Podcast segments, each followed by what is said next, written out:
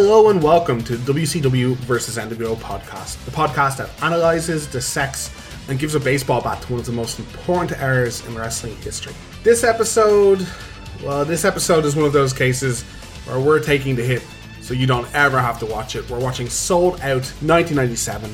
But of course, I don't have to struggle through this alone. With me, as always, firstly, Gus uh, Fergus Looney. How are you doing? I'm good. I'm good. I'm about half a bottle deep into my whiskey. Um, it's the only way I think I'm going to get through this because this is a crap, crap pay per view. But I'm looking forward to talking about it because at least there's a lot to discuss about it. Yeah, Wrestle Crap is at least a lot of fun to talk about if it's not a lot of fun to watch. And also with me every week, Connor O'Donnell. How are you keeping, Connor? I'm better. The, I can see the light, Dave. This isn't just WrestleCrap. This is like beyond WrestleCrap.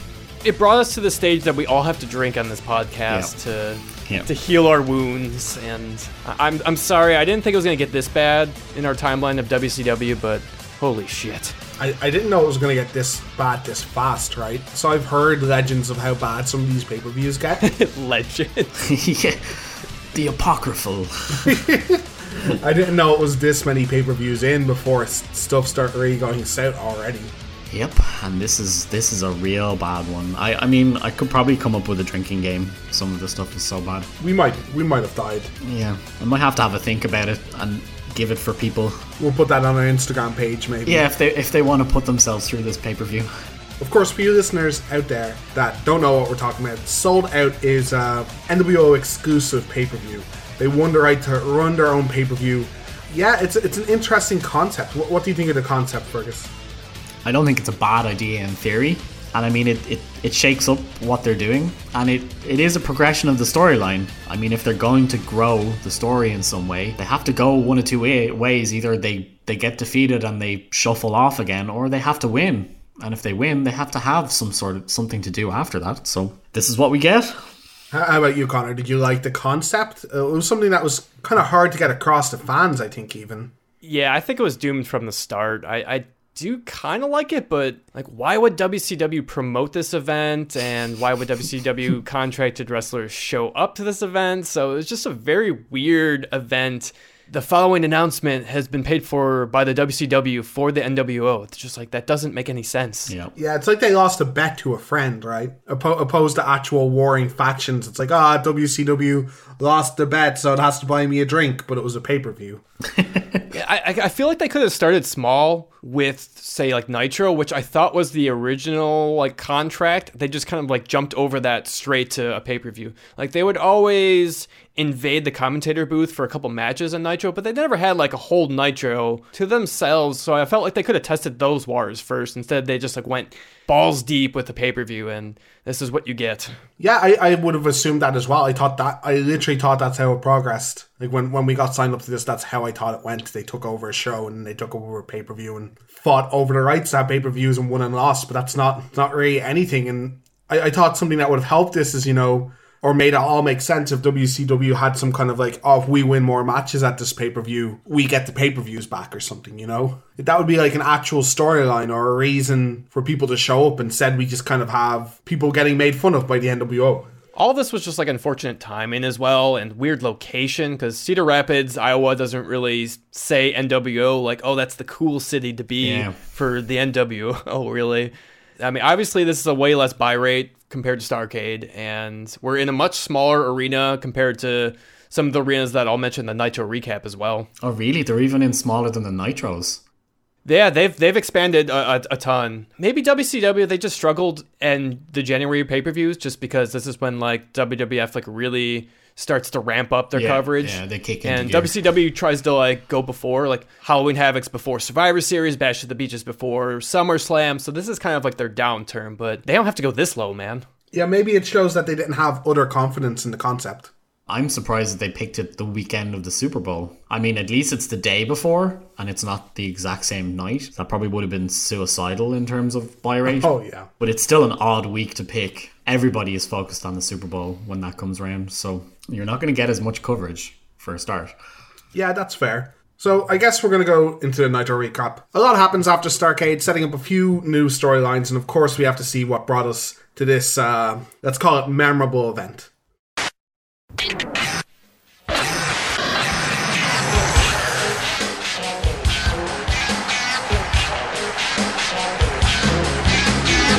Welcome to a new, new, new edition of the Nitro Recap. We are live chronicling the past month of Monday Night Nitro. So WCW as a company, they continue their momentum by hosting Nitro in big venues like the Superdome in New Orleans and of course my home building, the United Center in Chicago. So ticket sales and ratings continue to soar high with the lead act of the NWO, but Starcade really exposed the cracks of the armor of the NWO with Hogan losing to Piper and the Giant dropping the ball to Luger. The following night on Nitro, Bischoff and Hogan, they claim to have the one tape from Starcade, you know, that's how it goes back in those days. Even though WCW showed stills of Piper winning, the NWO shakes it off like nothing happened as they're trying to erase history because they have that one tape, so nobody can see it. Even though I don't know what happened with like the pay-per-view replays, I'm, I'm not sure what the precedent that set, but whatever. What happens if someone wants to buy it? What if there's like a kid at home? He's like, "Oh, I'm not going to buy it." The NWO have it. It probably doesn't have all the matches. It would be amazing if they like edited the tape somehow. I would love that.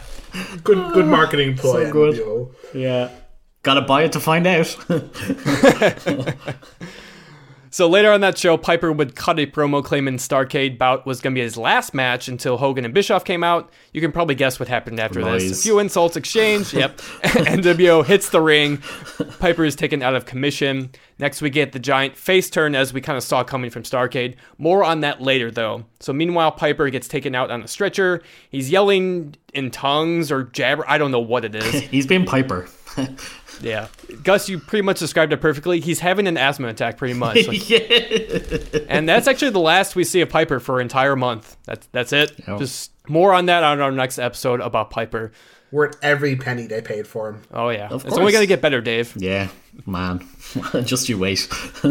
Yep. So Hogan and the NWO they've grown in power. Where if WCW wrestlers try to take down the NWO, their careers are they kind of get into jeopardy. We seen that with uh, Macho Man and Piper. So it's like the old saying: "If you come at the king, you best not miss." Yeah, I, I guess that's what they're trying to set up, and that's a it's a cool feeling because it's a good way to set up. In theory, it's a great way to set up uh, a face winning, right? If everything you have to make it unsurmountable, or it's not fun. So I like to pose that question as, as something you know abstract and something that's makes WCW smart, but I really think it was just Hogan Barry, and other wrestlers. Oh, of course, yeah. I was about to say, yeah, that only works if someone actually ever wins. Oh, one one day, Dave, we're, we're gonna do our victory lap, but that day is not today, of course. We got him. I, I, I want to say it's going to be about eight months. Uh, Can't wait. Other notable moments from the past uh, month DDP made his decision at the Superdome. He accepts the NWO shirt from the Outsiders. DDP swerves the Outsiders by giving the Diamond Cutter mid handshake with Scott Hall, then proceeds to escape in the crowd. One of the more iconic moments from Nitro. Really cool. Yeah, th- this is where DDP starts to really get going in his career. I think he's a real good foil to the NWO because he's cool in kind of a slightly different way to them. So he still gets to kind of be the uh, kind of the anti-face while being cheered against the NWO, which is which is great. Which is something they definitely need because their current stock of faces aren't kind of cutting it. Oh, no, no, no. nope. yeah, we'll see that more on the in the match later on in the pay per view as well. And I think the the camera work too. They they really captured this moment well, and you can't really say that much about other Yeah. WCW moments. Yeah. And same thing with commentary. They did a great job of putting this over. So DDP right right place right time, and the outsiders is their claim to fame. Like oh we put DDP over this one time. It's like good job guys. As for Sting, he made his occasional appearance, giving the bat to Giant to fight off the NWO. We get the first repelling from the rafters from Sting. And this was actually at the United Center, so this is your typical basketball arena, so that's quite a drop, so very dangerous. I have to laugh, right? I, I get why Sting is like, oh yeah, we'll give you the bat, you can help. But he gave it to like the biggest man on the planet. like, I think he'll be okay. Also, people getting saved requires a baseball bat from Sting. Why aren't they just all carrying around baseball bats? If that's all they need to win these matches and, and be saved. Sting must have a trademark on baseball bats, I guess. He has like a plus two bat. It's obviously better than regular bats. like, so. Perfect. But looking back at the repelling from the rafters, though, it's kind of awkward and it's a tough stunt to watch for obvious reasons. And Yeah. there's a reason this has never been repeated since the 90s. Yeah. And Very also, when he like interferes in matches and stuff for it, or goes in to save people from beatdowns, it's so awkward. Why not beat him up before he takes off the stuff? Then he'll just be stuck and he can't get you. They're all Well, I just so mean- patient. In theory, he has the bat, so he's just swinging it wildly in front of himself. He's so dangerous. Yeah, Yeah. you can't you can't be near him. yeah. We also have the return of the Macho Man. That didn't take long. It's a less than stellar return, however, though, because he sits in the middle of the ring for about 10 minutes, refusing to leave until he gets a contract claiming he's been blackballed by Eric Bischoff. And Sting, thankfully, eventually leaves with Macho. So, ooh, we don't really see much from uh, Macho Man after that, but that's what happens with him. Riveting.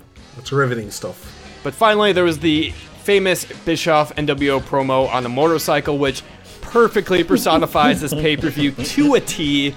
I mean, how far can this power and ego go? I mean, let's find out Oh my god. with the thrilling conclusion of Sold Out 1997.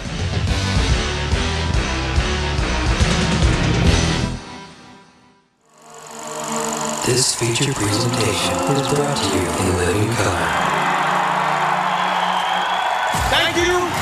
Hollywood's ready. Thank you very much. New World Order. I stand before you today Now you're gonna get it. humbled by the premier event that is about to take place. Our own pay-per-view.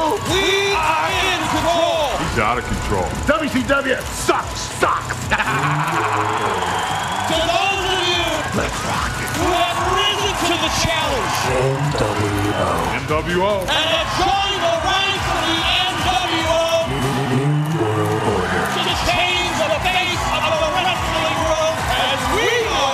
Like it or don't like it. You couldn't handle the truth. We don't care. To you I say thank you one and all. Global dominance. You're going down. Who's next? And to those of you who have offered yourselves up as opponents. What the hell were you thinking?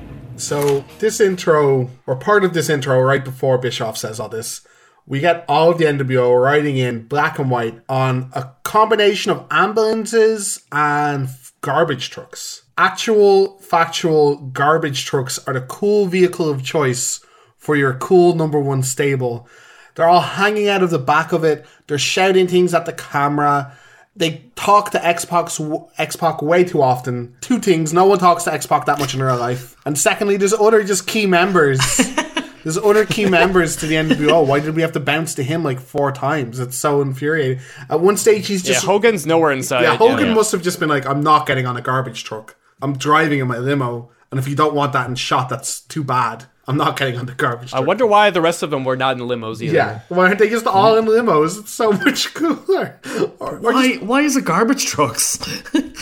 it's summed up with Syxx running behind one of them and literally shouting, "Hey, look at me!" It's what he shouts for, for no reason to no one to the camera. He just runs like the trucks are going real slow because there's people hanging out the back of them, and he just jumps off for a second, does a circle, and says, "Hey, look at me." Why? Let's not forget here. There is no music. yeah, There are no commentators. So this is all pretty much in mostly silence, other than like the occasional garbage truck wail and some police sirens and stuff like that. And that's it. And then just general banter between wrestlers who think they're cool but maybe aren't. It's incredibly awkward. it just must be weird for viewers tuning into this pay per view. They they have to be confused at what they're watching. Like, is this a wrestling pay per view? I couldn't tell. It took me a while to realize the music wasn't on because I was so distracted by what was happening. And then they come into the building. So Hogan, we finally see Hogan, who obviously refused to take part in the first bit, enter the building. Did you see that guy walking walking with him? Who was walking with him? I didn't see. Oh, you guys missed it. So there's just this random guy that walks in front of Hogan. Oh, and it's just a random guy. He's not a part of the crew, anything. He was just a random guy. That is perfectly encapsulates WCW. Live TV, ladies and gentlemen. Yeah, and they're just saying non- they're just saying nonsense, and then they're all they all stop at a certain point when they walk backstage a bit, and they're all saying nonsense to each other, and you can tell they think it's going to get cut at some stage, but it doesn't. So they're running out of nonsense phrases to say to each other before it's thrown out to this pre-taped promo video that we uh, played a couple seconds ago. So it's like real awkward, and they, you can tell none of them know when it's going to stop. Yeah, a few notes I have about this. Uh, this garbage truck segment was definitely taped for sure. Maybe the walking inside wasn't. I'm not sure. I mean, it has to be because you would definitely do another take because Hall's like, you smell something? It's us. Yeah, because they were on garbage trucks, I guess. My favorite was Nash. He goes, hey, camera. yeah, he's just like, I don't care at this stage. Yeah, neither of them ever care. You can tell when they've stopped giving a, a flying fuck about any of what they're doing. The whole thing, though, it's three and a half minutes. Why Yeah. is it this long? Yeah. Why does it go on for so long? Why do I need to see the entire NWO and also the Dallas Cowboys, as it turns out? I was getting really confused the first time I watched this because I was like, why do they keep referencing the Dallas Cowboys? I don't understand what's going on. Like, they're not very good this year. And then later on, obviously, it gets revealed. I'm like, oh, okay, right, right, right. Yeah, I thought it was like some kind of slang. It's like, oh, we're big athletes. The Dallas Cowboys, like, we're basically a football team, is what I assumed. Because was then I looked where it was as well. I was like, maybe it's in Texas. No, no, it's not in Texas. Um, And Dusty is a fan of the Dallas Cowboys, so that we we did uh, nail that correctly. yeah. That's unfortunate Dusty isn't commentating tonight. We go straight into the segment into uh, Bischoff on a Citizen Kane esque kind of podium, standing there in a very long leather trench coat like he was in the intro, which looks horrible, by the way. Was that ever cool? Is it just like my sensibilities of today? I, I know the Matrix, and that was cool for a while, kind of Matrix style ones. But this was like bulky and like buttoned all the way up, and I didn't get it. Is there something I'm missing? Was it cool or? literally like you're saying it's it, it's a citizen kane type homage that's about it I Yeah. think. that's all i got from it either that or he likes being nazi propaganda That, that's also what I was going to say. It seemed like some kind of dictator propaganda thing. But, you know, this is the Citizen Kane. This pay per view is the Citizen Kane of bad wrestling. So that, it, it makes sense. It was a good homage. So, what do you guys think of this promo actually? Because I thought it was actually one of the better things on the show. I, I wish we could have seen this level of, like production value for maybe even Starcade or maybe for the rest of the show. maybe that's what they were going for. That like the NWO production staff is better. Better I yeah. it. i like how the set looks i like how he's set up he has like all the mics and it's like this big grandstand and it makes it really matter like this is a big deal to them this is the start of something great and it's going to be a new era type thing and i'm sure there's lots of buzzwords you can use for it And his promo is good. I the only part of it I don't particularly like is he just insults WCW mostly rather than like talking about how great NWO is. It seems to come across more as like, yeah, they just suck. You're like, well, I know we're in storyline, but you are WCW. Like, stop giving out about yourself. My favorite part about this whole thing too was like the transition from like old timey footage to like these like slick colors as well. There's like hints of like blue and red in the background, mm. and I think this was one of the better performances from Bischoff. And I've I've heard from interviews that he actually takes direction very well, and I think you can tell through this promo. yep. Yeah, this has to be like probably the highlight of the show. Even I think it's one of the like it's one of the better put together pieces. What, We're calling it now. Best part of the show, the intro. yeah, you can stop. Nice. You can Pretty stop much, watching now. Uh, yeah, it, like it does set it up well. The garbage truck stuff is badly filmed and and goes on a bit too long, but I can dismiss that as a little bit of like nonsense for the sake of nonsense. When there's a really good promo cut afterwards, and there's a good opening to the show, and joking aside, I think the imagery is good and the kind of dictator type Citizen Kane esque stand with all the microphones makes Bischoff look a bit more menacing than he has in a while. So I, I enjoyed this. I, I I'll give props where props is due. I think this was well done. Yeah, this should have started the pay per view in my hmm. opinion. Yes. and Just cold open into that would have been perfectly fine. So one of the things that's a little bit weird is after we see the promo package, we then see Bischoff on the stage on the, the podium he was on in the promo package. And he walks down to commentary, he has the same flowing, terrible trench coat on. And he changes out of the trench coat, which I think is very funny, into a smaller leather jacket. Because, of course, to commentate on a pay per view, you can't have such an encumbersome leather jacket on. That's nonsense. Nor can you just take it off to sit in nothing. You need your smaller leather jacket. I mean, he has to be as comfortable as possible on the random uh, Box. piece boxes that they're sitting on. I think they're meant to be uh, amps or whatever. NWO boxes trademark. Yeah. why the fuck are they not wearing NWO shirts? That doesn't make any sense. Yeah, it makes no sense. Yeah, it's really frustrating. Why is there get so much dead air? Uh, uh, Yeah, it takes forever. there's a good two three minutes of nothing where they just kind of sit around and then they kind of look at the screens and there's nothing going on. And then eventually some stuff appears and it's like hall nash and hogan. Also they introduce them and the font is the worst font i have ever seen used for a pay-per-view. Do you know what we'll do? We'll give you their names but then we'll cross them out and cover them up. So you're gonna have to figure out who this person is. Like if I'd never watched wrestling and you were watching this pay per view, I would already have checked out now. I'd be like, no, I'm out. I'm done. I'm done.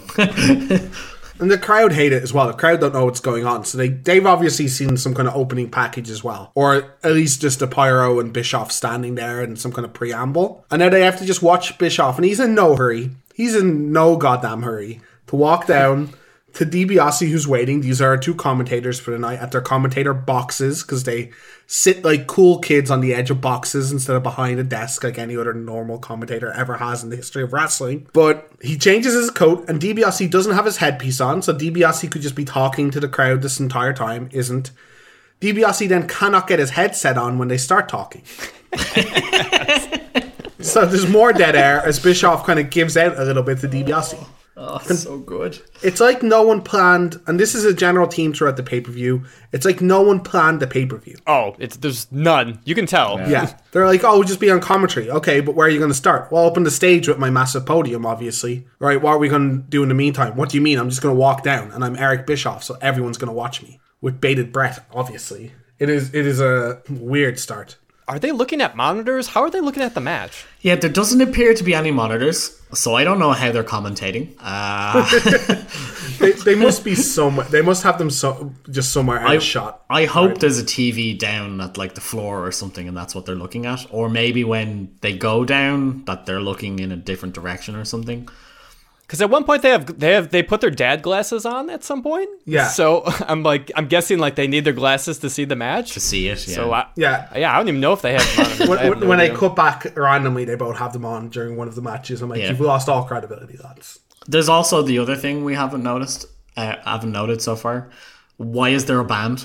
There's, a, there's just a band there. Unfortunately, we cannot hear what they're playing because the the network has obviously dubbed them out. I mean, a trick to see if like a band is actually playing the track in whatever case, movie, commercial, whatever. Just look at the drummer. Because Yeah. I'm a drummer, so I always look at the drummer. You can always tell drummer's not even close to whatever the the dub job that Whatever the it network is, did, yeah. So yeah. There's a good bit where they cut back to them and it's just like they're not even paying attention and there's music going on. I'm like, okay, they're not playing at all. Good, good to know. So, what are the chances that these guys did the intro music for the Pleb NWO members? And that's why. So, uh, to jump a little bit ahead, all the tier two members, as we call them, so not the outsiders or Hogan, get separate music. They don't get the iconic NWO music. They got get this like really naff generic metal kind of music. It's not even metal, Dave. Yeah, it's like it's like slightly heavier rock, I guess. It's I know. rockabilly Yeah, that's, that's- uh, okay. That's that's a fair that's a fair point. You're giving it too much credit, guys. It's just shit. That's all it Yeah. is. Like this is what we're hearing on the network. Uh, uh, we will Yeah. stress that. I mean, maybe they, they get something a bit cooler on the actual show, but on the network, it's real bad. Okay, we're going to interrupt this section a little bit. We've recorded this after the fact because we did a lot of research on this uh, pay per view, but we found out that the band play a little song. We didn't know about it, but they have a five minute like NWO song. Connor found out about it uh, off the internet. What did you find, Connor? Well, apparently they did a five minute song right before the Buff Bagwell Scotty Riggs match, and I had listened to like other podcasts, read some articles, like inside, like a lot of insider stuff, but nobody mentioned a long, lengthy performance by the band. And I, I knew that the network had dubbed out all the music the band was playing, but to cut that out completely, thank you WWE for cutting that crap out because. Holy shit! Because you get Miss NWO and then you get a five-minute band performance. That's exactly what the fans have come to watch, right? The fans in the stadium foaming at the mouth for a random NWO song. not even that like when you go to wrestling shows like i don't want to see a music performance and music performance is just like at, like wrestlemania and shit like it's never really that entertaining Okay, well, well, we're going to listen to a little bit of the clip itself. I'm sorry we got to do this to you guys, but you got to experience the Majesty, which is the NWO song.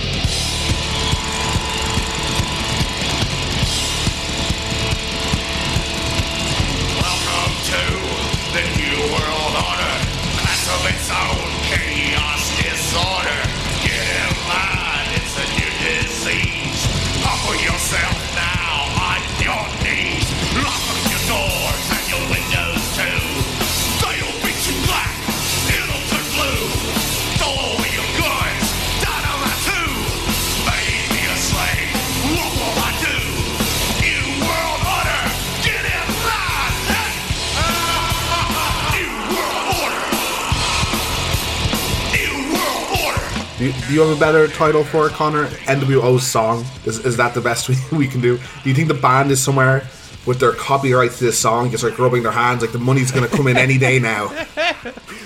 New World Order.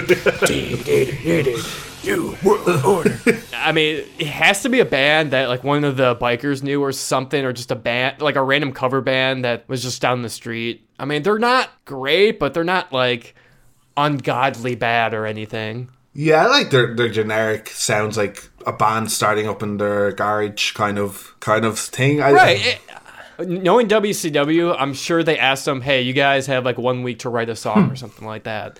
I mean, that's what it sounds like, and that's what probably happened. Knowing WCW, Eric Bischoff wrote it. That's what that's that's what knowing WCW. was, thank God. I love his line though. I I brought some jack old friends with me.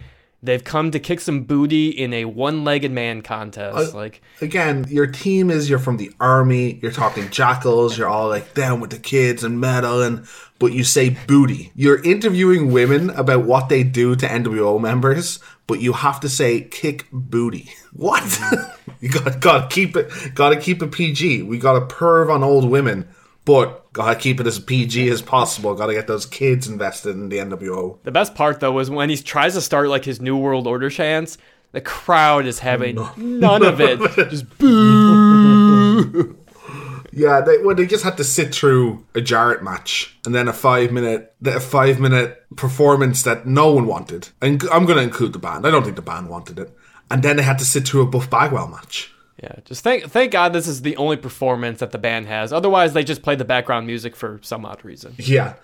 Uh, also to note, uh, we were saying on the episode that we were pretty sure that the uh, B NWO music wasn't dubbed. It indeed isn't, and we found out a bit more research after that it goes on for at least another six, seven months. Still used for plebs six, seven months from now, so hooray.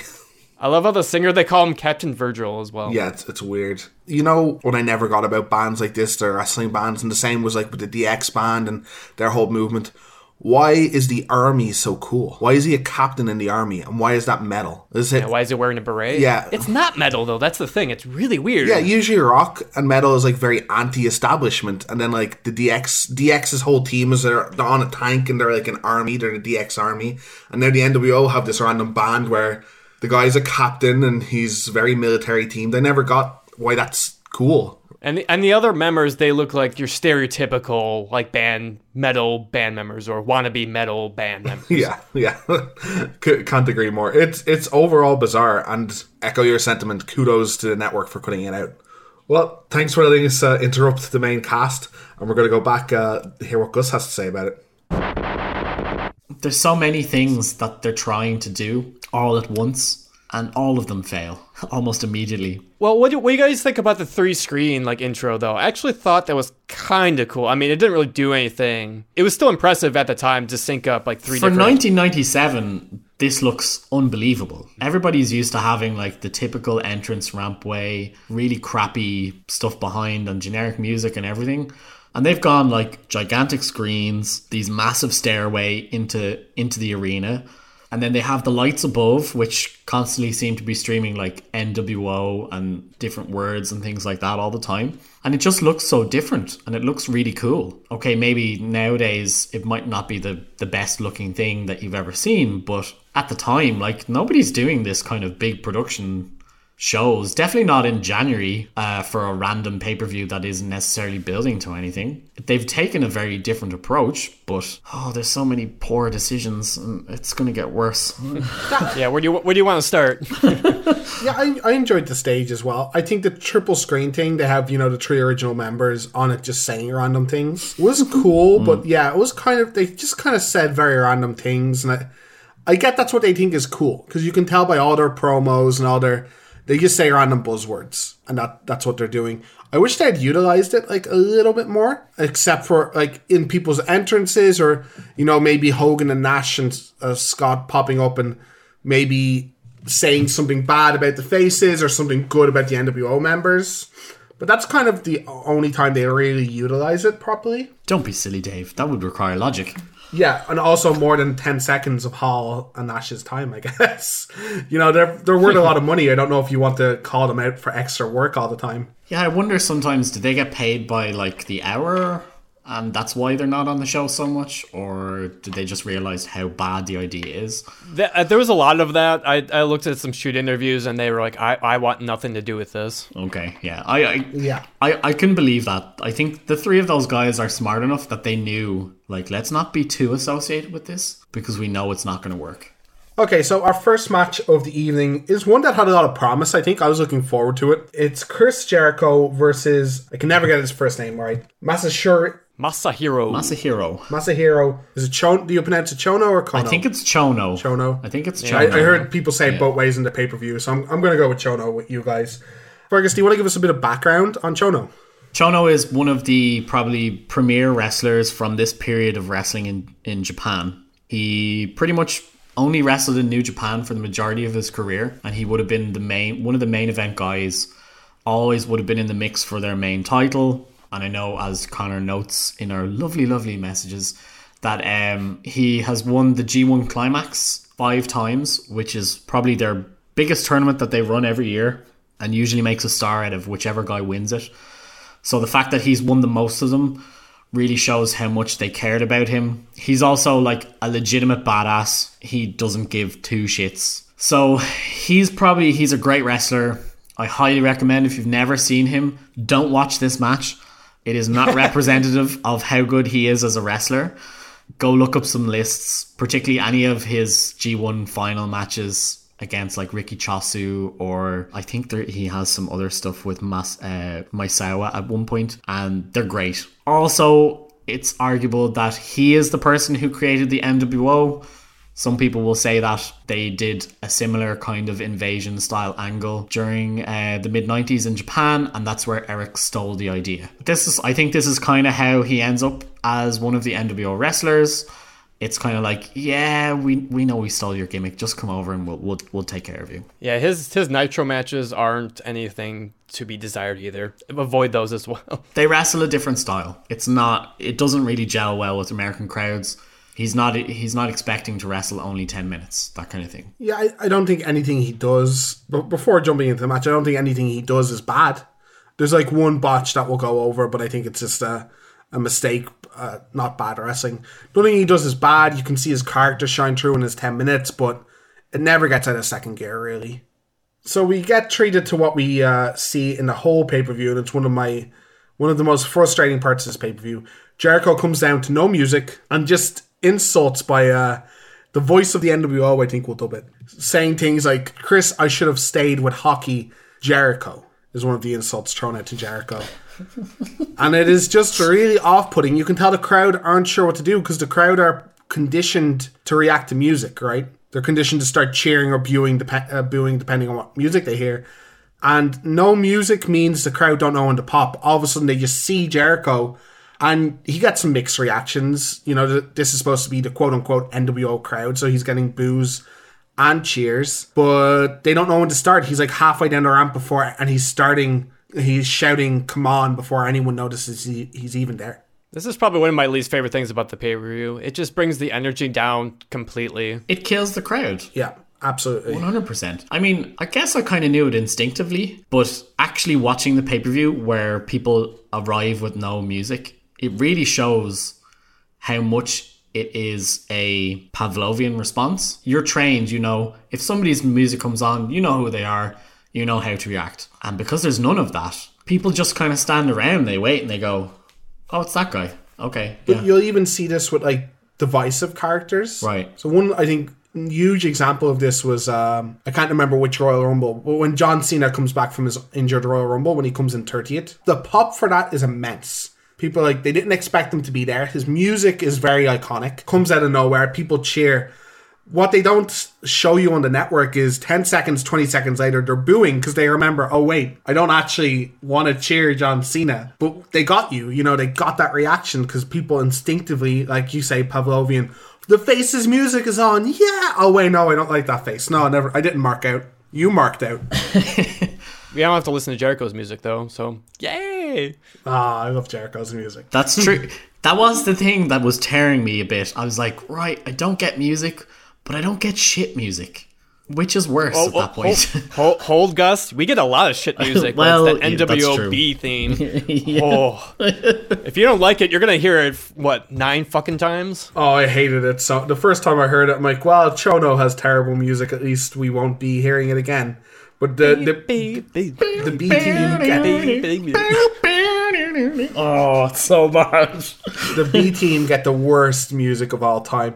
And it's funny some of the people they lump in because, as you said, Chono's a big deal and he doesn't get NWO music. And later on in the pay per view, I thought Syxx was quite tight with like the big three and was considered uh, not a big deal, but considered Nah. kind of a step above the plebs.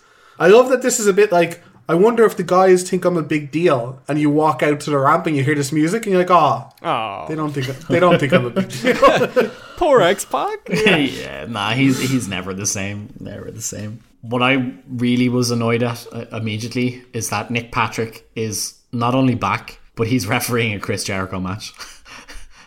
that really bothered me. I'm like, they've literally had a fight like two months ago, and now it's just like, okay, yeah, sure, let's carry on. It doesn't hmm. bother you more that he's the referee for every single match. Well, that also bothers me, but I was going to bring that up later uh, because I feel bad. Like even even Eric and Ted feel bad because they they even pointed out that he's refereeing every single match. I think that's kind of distracting too because they're it's like they're putting Nick Patrick over more than the wrestlers. Yeah. There's also the fact that I like if you're refereeing every match, why do you go back and then out every single time? Well, this is the thing that is really annoying because obviously they're trying to get a quick conversation with the road agents or wrestlers about something that's going to happen in the match. I mean, So usually- sure, but That's why they have to change refs, right? Because they they just well, one working as they pointed out, working for three and a half hours or whatever it is is hard. But two, you want like fresh refs that have been able to talk to the road agents, and it's a good excuse to swap in and out. Like, what happens if a match changes the last moment? The ref just doesn't know. And they have to make up for that by making Nick Patrick come back out with each NWO member, which is ridiculous. he also gets in the way of I think pretty much every WCW wrestler Yeah. because he's always in the camera angle, and you're like, oh, there he is again. Okay, go, yeah. the only staff member available. There, he's he's lower on the bar of uh, egregious errors in this pay per view. Let's be honest. So Chono does come into this uh, generic music. I, I think the first thing I want to say before the action really starts is, uh, man, Nick Patrick looks sweet with a backwards cap. Yeah. That, that's how you can tell he's a bad guy, and he pulls it off like no one else. is that because you like wearing a cap backwards? I do. I do, but I don't. I, I've never thought it made me look evil. I don't think I'm good, Dave, when I do, when I don't have the cap on. What you need are two uh, earrings, and you need to them to be really gaudy and This is hooped. true. This, this is uh, lessons I should be taking into real life at the moment. The match starts with some early kind of test of strength, kind of showing off how tough Chono is. No selling some shoulder tackles. We get the classic test of strength. In general, Chono coming out a few cheap tactics, but on top of the early exchanges with Jericho, we get a really nice uh, flying shoulder tackle from the top by Chono, and he's looking in the like the strong guy. They're establishing roles. Looks fine. Classic Jericho come back. We get a spinning heel kick. Chono to the outside. We get a springboard to the outside. Bounce off the second rope, top rope to the outside. On the outside, we have Jericho hurting his left knee, which he sells for a bit. And when they come back inside, we have the classic USA chants for the Canadian, for the Canadian wrestler. Because how dare Hey. you look foreign if you're in a in a ring? You got to You got to give props to Eric. Eric immediately calls it out. he, he makes the fans maybe seem less idiotic because he says, uh, "Oh, the fans know where they are, not not you know who they're cheering for." To be fair to Eric and Ted, I think they do a reasonable job of commentary on most of the pay per view. But they Really? definitely in this I, match, I would have to disagree with you. I think he does. They do okay in this match. Maybe not the entire pay per view, but it comes up a couple of times where they do make an effort to actually pull up some of the other wrestlers. Like I know Ted does actually go, yeah, Chris is a good wrestler. He has the talent and he has stuff like that. And then they go, okay, but the NWO is better, kind of thing. But at least they make the effort. Maybe it doesn't pan out for the entire pay per view, but I think they do an okay job in some in certain matches. Yeah, I think there's certain matches. So this first match isn't the worst thing of all time. Because I know Connor, I was talking to Connor about the pay per view before I saw it, and he said it was terrible. But I think it gets a much worse than this match. Like I think there's periods where they're, almost don't sound like commentators. They sound like two buddies. They sound like if we were actually live watching one of these matches and talking, and maybe even worse. So There's actually a classic example here because after this exchange, the knee is worked a little bit. We get a chop block by uh, Chono onto the knee to sell it, and Chris gets back into the match, gets a bit of momentum back with a nice enziguri to the back of the head. And Bischoff says, "Forget all the wrestling vernacular that people try to attach to that move. That's a jump. that's a jump back leg round kick. It's that simple, is it, Eric? It's that simple. Thank you. Couldn't just say Enziguri, no. No, th- We'll, we'll we'll break it down into multiple words instead. Thanks for that, Eric. The other thing that really bothers me about Bischoff is like his remark that, of course, he has to bring in about the free tickets at the local 7-Eleven. Yeah, what pay per view is he referencing? Uh, the Royal Rumble, Oh, okay. that's what the WWF apparently did because they had it in like a huge dome, so they wanted to make sure they felt like it was sold out. But why do they have to go to the well at this point to point out your competition? And why I don't know why you have to refer to the competition when you're on top. Because I mean, WCW they're doing way better than the WWF at this point. Probably because he has no material, I imagine. Yeah, Bischoff does that a couple times in this pay per view. Just little remarks about the other company, and again, you don't need to. Also, you, you know, it historically backfires. I can't wait to. I'll, I'll watch that Nitro and then I'll flick over to the other channel. It just comes across as petty. And what if, what if someone's like, "What are they talking about? WWF gave away tickets. Maybe I can get a ticket." All you're doing is making people aware that there's another product running opposite yours, as opposed to this random slander campaign that doesn't really do much. My other problem with it too is there's so much of this pay per view. I think what I don't like about the commentary is they keep saying, "Oh, this is the real deal. This we're changing wrestling." And it's obviously like, is it your character that's thinking this, or do you think it's Eric Bischoff, the person that's thinking this? Because obviously the show is not spoiler. It it fucking tanks. Yeah. Yeah. I think my commentary, the more I think about it, is probably geared towards Ted. Ted does a better job of Certainly. being a good commentator.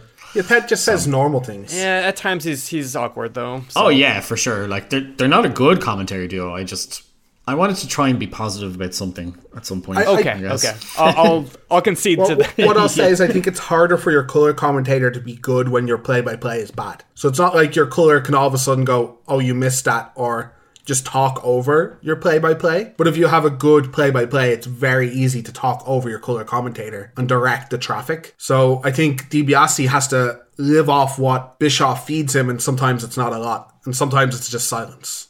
So next couple sequences we get in the match is a nice spinning elbow into a German suplex uh, by Jericho. We get Nick Patrick's first and god damn it, not the last slow count he gives at this pay per view. There are a lot of them. Chono gets back a bit of momentum, sleeper into a reverse DDT, and we get the botched moment after this we were talking about in the pay per view. Chono goes up top after a reverse DDT. Jericho charges him down, stops selling the knee for a second to charge him down, and Chono kind of just awkwardly falls on him. It looks like Jericho might have been going for like going up top for a superplex real quick, or but Chono just kind of falls down on him. Jericho gets the full mount and just gives him a slap. It's it's kind of awkward. Neither guy knows what to do. I have it down. They, they go for like a bit of a cuddle. Yeah, they, they have they have a bit of a cuddle. The cuddle does not lead to anything. Chono gets the upper hand again in the match and goes outside to set up the table. This, as far as I know, is a singles match and is again feeding into the storyline of uh, Nick Patrick is just willing to look the other way as long as it's a NWO wrestler, and that gets really frustrating. Special guest referee matches are a thing.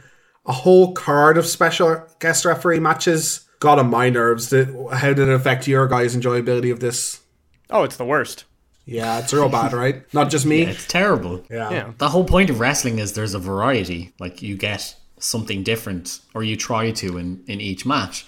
Knowing that you're going to get exactly the same thing when it's something that is like trickery and just bullshit, it gets real old real fast. Yeah, I completely agree. I, I I didn't think it was just going to be me, but so Chono uh, sets the table up outside and goes for a suplex from the inside to outside.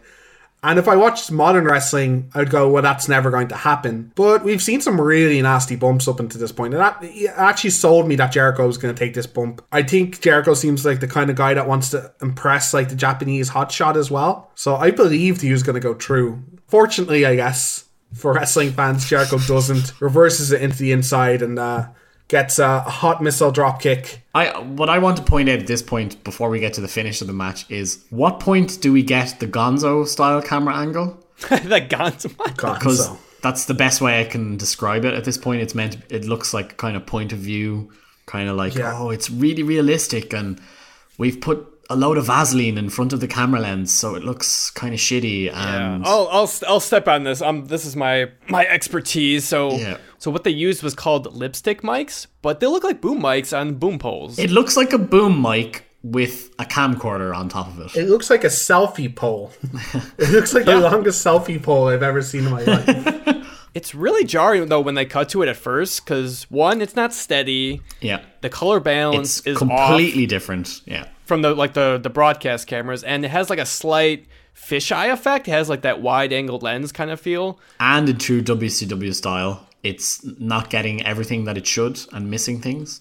Yeah, I feel bad for the guys that have to, to carry it too, because it those it's really hard to get like a steady shot. Yeah, that, that's and- unlike you. I, I I never went to college for it, but I did do some some film and stuff when I was younger, and it looks like hell for the guy because it's a really long boom mic that Mm-hmm. he's dealing with, and I assume they're it's the same guy for the entire night. So that's a lot of effort, and the fact that they're able to get anything with such a long boom is is actually quite impressive, I think. But it's so jarring and it's really awful. And there's a there's a match later on, and I think it completely exposes a wrestler's finisher in the worst mm-hmm. way. When it first did that, I just kind of went, "What the fuck is going on?" Yeah, it was it was really hard to watch. And it was fine when it was just a couple moments, but later on in the pay per view, they obviously get more comfortable with it. And there's just like a match where they have it for more than a minute, and I just want to turn it off. I just want to stop watching. Also, these wrestlers are used to like wrestling for certain cameras, right? Yeah, they want to go to the hard cam all the time. And now there's a constant moving camera that's overhead. I think you're playing with fire and you're just gonna expose, quote unquote, explode. I, I know kayfabe isn't is probably pretty dead at this point in the industry, but you're exposing that it's fake more and more because people don't know what to cover up to. Yeah, so halfway through the match, roughly, we get shots of the WCW guys coming into the crowd. We get Arn, Booker T, Stevie Ray, and I can never remember her name. Is it Miss Sherry? Sister Sherry. Sherry, we yeah. get Meng in like a dress shirt. Yeah, we- we get the- Barbarian. Yeah. We get the faces. At one stage in the pay per view, we panted them, and obviously, when you panted them, they're supposed to look serious and like boo NWO, but they're just kind of almost smiling at each other and chatting, and you can see Meng obviously reaching for his drink on the ground, and the camera just pans away quickly because God forbid we get a wrestler having a drink on camera. He's supposed to be serious all the time.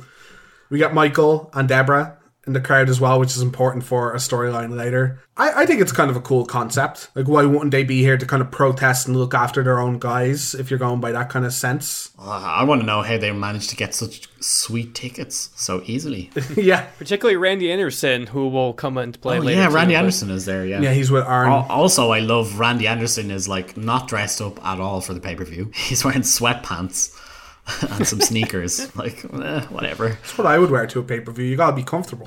Over three hours probably in there. So Eric says stuff like this a lot, and I think he just makes them sound really cheap or make the NWO sound really cheap. He's like, they had to pay for their tickets. Like, I would assume that they know the staff and they just got in, but it's good to know the NWO are getting their value out of WCW, I guess. Going into the last sequence, Jericho goes to the well again, but this time uh, Chono gets up, hits Jericho with a big boot. He wobbles kind of towards the table, uh, but Chono doesn't even give like a second for that kind of drama to build up. He just walks over to him, grabs him, and tosses him through the table. Nasty enough looking bump. It was, uh, I think it was uh, decent. I thought he was just going to roll him in and finish him, but Chono rolls him in, hits the big boot, which they call the, the Mafia boot, I think.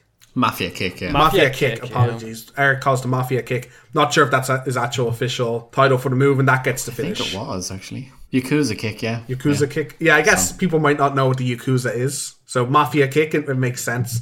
And that just gets the one, two, three finish. I think kind of a nice sequence, you know, bringing the table in the match, even though it's not no DQ, is a bit. It's not irritating now, but it gets irritating down the card. All this stuff ignored. But yeah, I was a fan of this finish. I, I think the the finish is fine. I think the match overall is grand. They don't have nearly enough time to do what they probably want to do. It's perfectly average. Huh, I was actually kind of surprised by your reaction to this match. I thought there was just no reason to have this. The work rate was kind of average. Expected more from the talent. Nobody really cared. Yep. It's blatantly obvious that WCW struggles when the Cruiserweight Championship match isn't the opening match. Yeah, I can agree with that. Agreed. Yeah. I, I, I think I, I want to agree with Fergus a little bit here. I think it's the a good opening eight to ten minutes of a fifteen to twenty minute match. So I think they're starting to get warm and they're starting to get into sequences and selling psychology. So they set up Chono as the strong man. They had Jericho injure his knee, so you know he's taking damage while going for his high risk stuff. They had a bit of a you know rest spot, which is Chono getting the table and teasing towards it to burn time in the middle. It feels like we're in the middle of a 20 minute match, not at the end of a 10 minute match.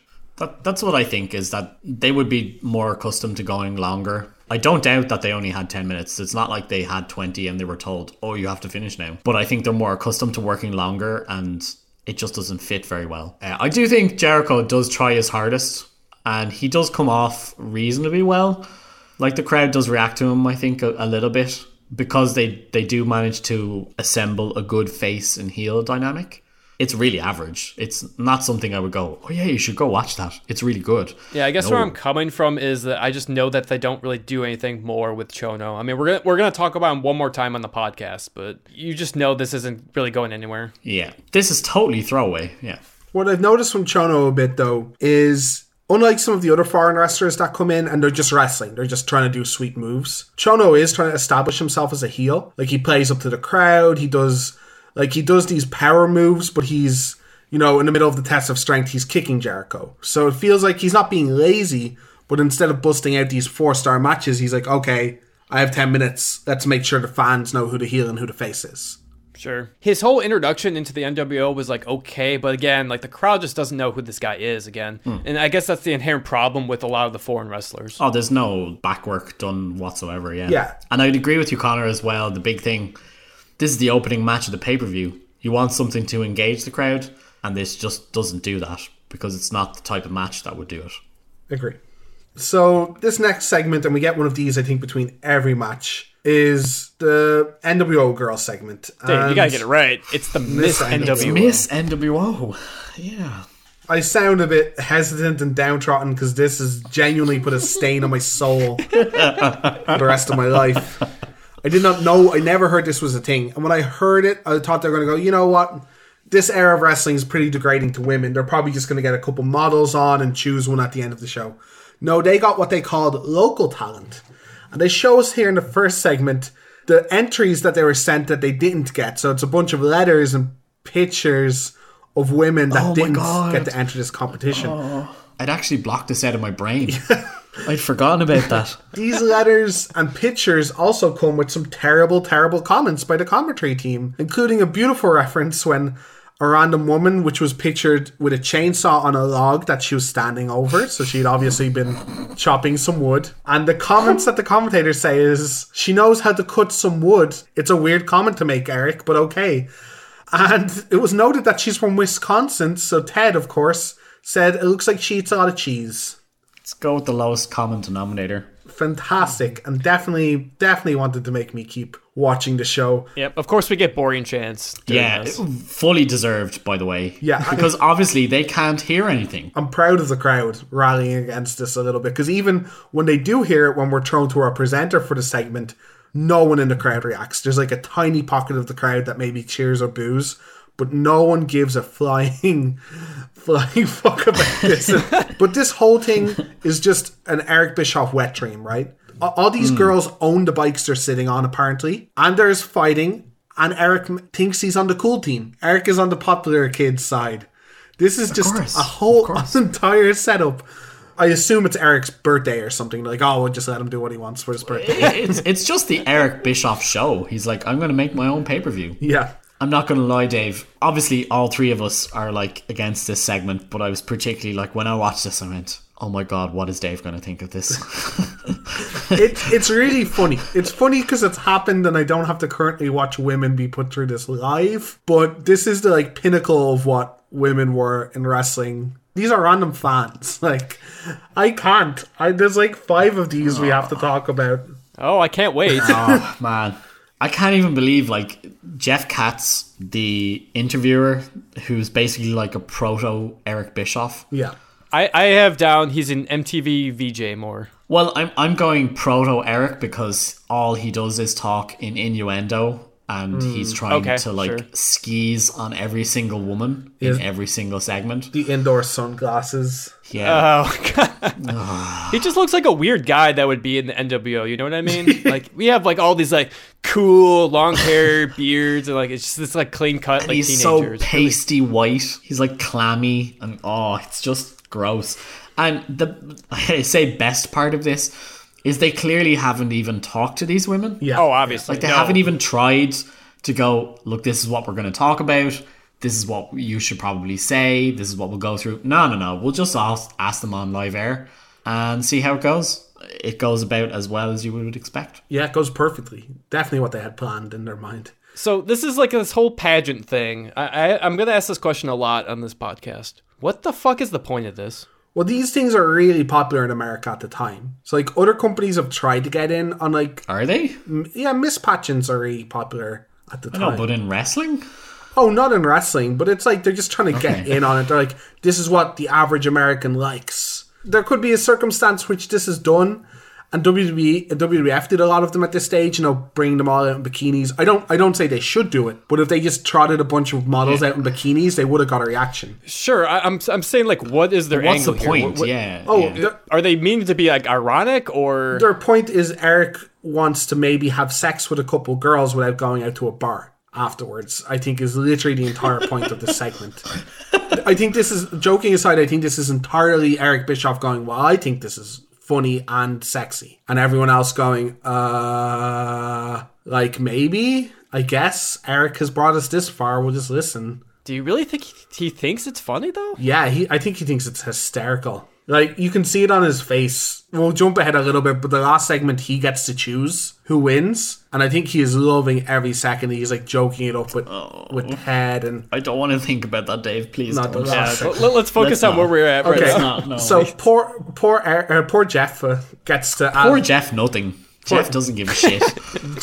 it's thrown to Jeff to ask the questions of the girls. The first thing he asks of the crowd is, "Are you ready to crown first Miss NWO?" And the crowd react to that. So maybe there, as I said, maybe there's something if it was executed in a different way that's there. And then he says, "Do you like biker chicks?" Silence. Crickets. No one cares that they're biker chicks. And I think everyone realizes it's just the random girls that are sitting around the ring and on the uh, stage. Proving further that this is entirely for Eric and no one else. And the girls get asked these like sexual innuendo questions that they've, as Gus said, have obviously not been vetted with. They have no idea these questions are coming. And they're like, uh, anything he wants is like four of the seven answers. Oh no, we have to go through all the questions. No, here. please don't. I did not please write, don't. I did not write down the questions for this pure purpose. Question number one. Oh God. What does the term NWO going all the way mean to you? I didn't. I, I tried to listen to her answer and didn't get it twice, and then I'm like, no, I, I'm not listening to this again. yeah, she says fellatio or something. yeah. I don't know. I don't know. And then and then he goes, yeah. "Is that it?" And then she's like, "That so far." And he's like, "Okay." You, the first question I know was a stellar start, and you can tell on Jeff's face he's like, "Oh, what have I got myself into?" yeah, I can't believe I'm doing this. I hope that's what he's saying in his brain. Yeah, it's a, it's a bit like terrible version of the dating game, right? Yeah, it's like blind date. Yeah, Yeah, it's like that American show where these stupid guys used to ask, you know, if I was an apple and you were a teacher, which way would you shine me, or something like that. You know, it's You've said dating game, and I've got a wonderful image of Cilla Black asking these questions now. And Connor has no idea who I'm talking about, but trust me, it's it's a it's a choice image. to top all this off, the cherry on top of the shit sundae that is this segment in five pieces is they don't refer to the girls by their name. They are girl one No, no. and they are girl two, and they got those numbers on them just like sellotaped to them. just a piece of paper with one on it sellotaped to them, so you can't forget which girl is which. when they first did the panning before they got to this segment, I have it written down. I'm like, why do they have numbers on them? And then I found out. I'm like, oh god. Oh, god. All right, we got plenty more. Oh, I need to take a shower let- before you go to the next segment. Let Let's get on to the next one. Yeah, let's go to the next match, of course. oh god. Next match is Mexican death match between Hugh Morrus and Big Bubba. We haven't seen Big Bubba since our first pay-per-view. Yeah. I think this is the first time he's wrestled since the first pay-per-view. He might have been seen like Oh, he was seen in the crowd with the Dungeon of Doom once, but that's it. And it was at World War He was at III, World like- War, yeah. He was in World War. But I, I don't count that as. Like everybody on the roster was in that show, so Connor noted on the show notes that uh, Konnan was originally built for this match. Ah. This is kind of uh, Big Bubba has left the dungeon and we want to get back at him. Conflict, and it was going to be Konnan, but he wanted to wrestle in Mexico. He had a match in Mexico at the same time. I assumed a Mexican death match is the same as any death match. As far as I knew, the rules were you have to get a 10 count after pinning them, but they just did last man standing rules and did 10 count. Yeah, it's nice that the commentators don't know what it is either. Yeah. Yeah, the commentators do not have a clue. don't even explain it. Why bother? No, and then they start shouting for like that guy should get disqualified, this guy should get disqualified, but I'm pretty sure that match is no disqualification rules. But going back to like Konnan not being in this match, I guess. Uh, well, first, Dave, you dodged a bullet there. You got lucky. Thank God. But I will point out though, this is a reoccurring problem that we seem to have in WCW, like with their overseas talent, maybe particularly their Mexican talent. That some of them either they have visa issues or it's a lot of times they have scheduling issues. Because at, at Clash of Champions a week before, Juventud Guerrero just no shows the event because of visa issues. So th- this seems to be a consistent problem that they have. I guess it's an unfortunate thing of having this many people from overseas.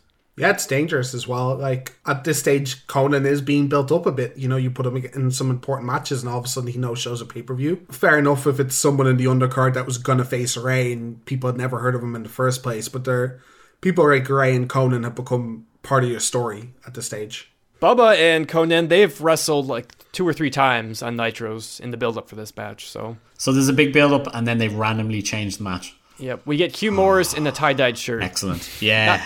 Not even in his wrestling gear. Yeah. What what is he wearing? I don't oh, I don't it's a tie dyed type shirt. I suspect that Hugh forgot his wrestling gear. He has his spandex under it, so I, I'm not sure. Okay, well maybe Jimmy Hart like wanted someone to match his suit for once. Yeah. That's my. That's oh all I yeah, got. yeah, yeah, yeah. That's all I got. I didn't know. I thought maybe he'd done some kind of gimmick change, or I have no idea. Oh no. No, no, Yeah. no, no. This is the only time you see him in this kind of outfit. Okay, that's fair. About, about Morrus in general, I guess I'll just get it out of there. I'm not a big fan. Not of his wrestling. His wrestling is fine. He's Yeah, I was going to say, are you colored by more recent events? On? Yeah, 100% by his recent training, kind of, and being shunned from the industry in that way, and kind of rumors came out about him.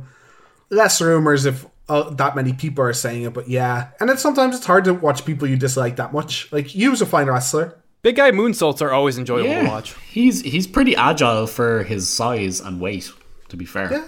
Like, he's much better than Bubba. I think he's a much better wrestler than Bubba. At the moment, yeah. Yeah, at, like at the moment, his gimmick isn't great, but at least it fits the Dungeon of Doom. But it's always miles better than Huge Erection. oh man, so bad.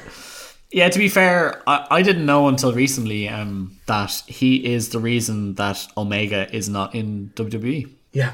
Mm-hmm. Yeah. So So what about Big Bubba though? Do you guys like him in the NWO? I think he is massively out of shape here, Yes. And he's not very good right now. I, I think as a wrestler, yeah, I don't think you know personal life things. I don't know if there's something wrong with him, but like he obviously doesn't care as much here, and he has another good run in WWE after this, right? Oh, my favorite. It's like a year or two within this. Yeah, Yeah. I, I thought so.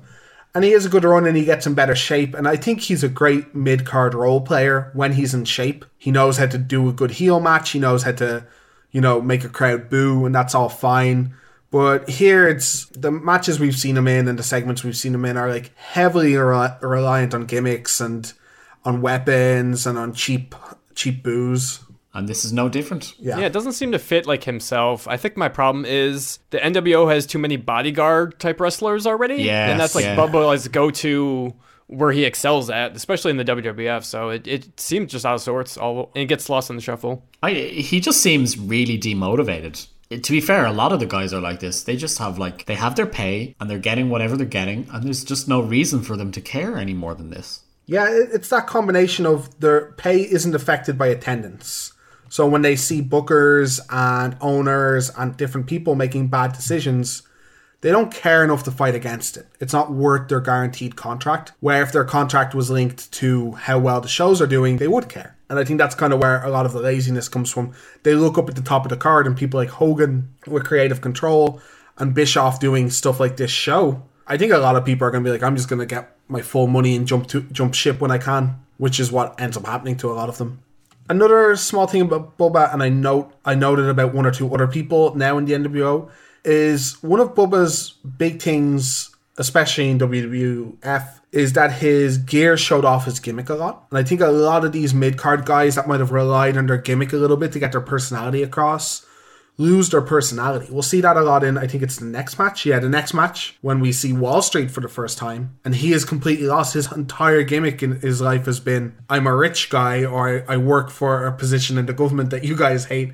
And I show that off with my attire and attitude. And now he just has his like heel attitude. His name doesn't make any sense if he's wearing NWO gear. And it's kind of the same with Big Bubba, if you Well, guys agree. to be fair, Bubba was just has always been black. For what we've been watching, Yeah. he's always been full black, nothing else. He's never been particularly exciting in WCW. Like the dude has had some pretty poor gimmicks. I'm not gonna lie, but Do you think he's involved in booking them? Do you think he asks for these things? Do you think he asks to be hung? Yeah, kayfabe kill me on TV. that seems like a Let's good get it. Let's get in. Let's get into the match. I don't. yeah, I mean. I'm going to be honest here, Connor. I think the reason we're talking so much is this match is terrible.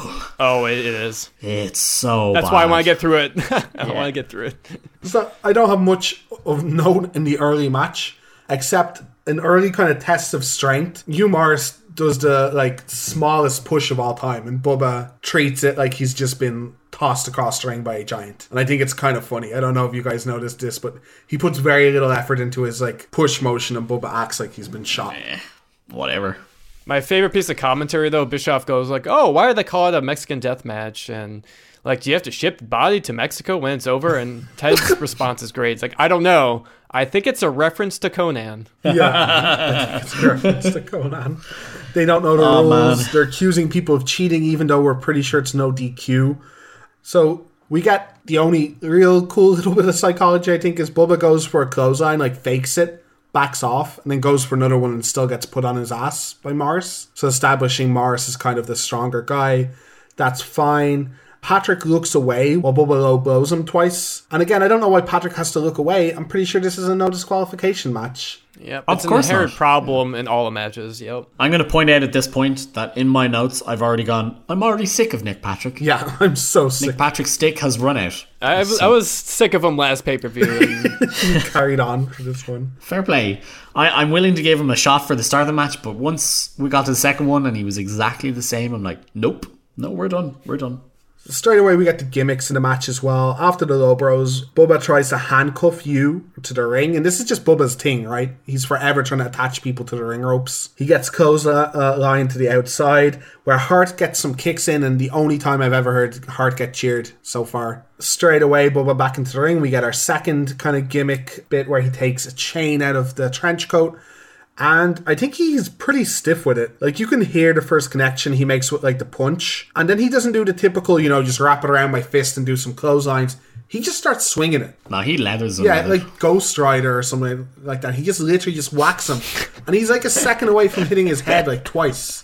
Like if you a just nice illusion, Dave. it is, isn't it? I don't know, but Bubba works pretty stiff with the chain, and I'm surprised when Hugh gets it, he doesn't give him back the same. But Hugh hits him with the chain soon after taking a bit of a licking, and does a pretty decent big guy moonsault. Like Hugh's not a small guy. yeah, and the crowd wakes up finally a little bit. Yeah, and unfortunately, the rest of the the rest of the match goes downhill from there. You mean more? It goes uphill, Well, th- th- literally. very slowly, very very slowly. I think this is what really kills it for me because this is just like it's a big Bubba match. There's going to be weapons involved and there's going to be like cheating somewhere. But the slow 10 count by Nick Patrick is infuriating. Because at least with a slow 2 count, the match just continues. But Bubba stays down after the moonsault for, I want to say, 25 seconds as Nick Patrick counts, maybe longer, maybe 30 seconds. And he keeps like restarting a number because Jimmy Hart is shouting at him or because Hugh is shouting at him. And it's just such a waste of time. Yeah, that sums up the pay per view. Yeah, he's like fanning Bubba's face on the ground to try and wake him up. It's terrible. Hugh uses the ring off of the handcuffs to hit Bubba a couple times, but Bubba gets an earache and beats you down for a while. They go down, they wander on the stage where Hugh gets a big body slam on Bubba and then goes for like a moonsault off the steps, like off the stage steps, but it's like a bit too high. So he doesn't commit to it fully, knowing he's to miss. And I don't think you could get a full moonsault off the fourth step of a set of stairs anyway. Yeah, you can't get that spring from like the ropes, you know. So it's, Yeah. it, it, it, was shit all around. It was bad. Like it was, it was, it looked a bit like a terrible Vader salt. You know, Vader kind of did the sideways salt, but not as impressive because Vader's three times the person. I guess we'll just dive straight into the finish here, since we're Yeah, on the please- outside please area. Please. So I'm not going to go through the details. Bubba hits him with a Harley. Bubba tells one of the girls to get off her bike. And then hits him, and Hugh sells it well. He does, you know, he kind of rolls off the side What? It's blatantly obvious he doesn't hit him. Yeah, but how is how are you going to pretend to hit him? like it's. uh, Well, that's fair. But I think he yeah. bumps as well as you can while pretending to be hit by a motorcycle. And on the commentary, Eric makes the comment, "Bubba, don't do it. It's illegal." And Ted laughs and says, "Yeah, Bub." Eric is like, "He can't hit him. He can't run over a man. That's illegal." And Ted says, "Not here. It's not." What? you don't get different rules. This is like my my theory about wrestling. Why don't more wrestlers bring guns to hardcore matches? Just take out bell rings, take out your gun. Okay, get on the ground and stay down for three. Match is yeah. done. yeah, why don't more wrestlers get arrested? Yeah. yeah. it's just so guys. Opinions on the match and the finish. You first, Connor. 10 on 10 on 10 match. Uh, no, did not like this match. You know, it's just a weird comedy match, but it's just having the NWO associated with this kind of stuff. It felt really weird. Gus, any any opinions on the finish? It's so bad. It's just other than the ending of the match and the little bit with the chain. There's no reason for this to be a hardcore match. They never mention it. They never make it a big deal. It never makes any sense. Nobody gives a shit about the match, and it's just terrible. I like though all of Bubba matches, Bubba's and the Nasty Boys matches seem the same. They work so soft and not very believable until they have a weapon for ten seconds, and then they want to murder you. It's this really weird old school wrestling thing where oh my punches barely hit you because we don't want to punch each other. That's dangerous. Bam! I'll try and take your eye out with a chain. I I don't know. I'm just gonna move on. But of course, I just move on into another Miss NWO segment.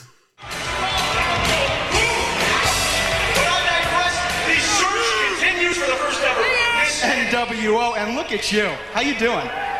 I'm a Capricorn. Let's get to the uh, action at hand here. Rim shot. Let me ask, no, Hollywood Hulk Hogan, he's got a lot of power in the uh, movie industry. What would you do to be in one of his movies? Oh, you can smell the red? We're talking Oh, I like you. Let's head on over to number four. That's what the first girl said. That was a duplicated answer. Look at you. You are buoyant. Oh, my. You know. It's been said that uh, Zillionaire Ted, uh, you know, he says everyone's got a price. I want to know what's yours because I got like a buck fifty on me.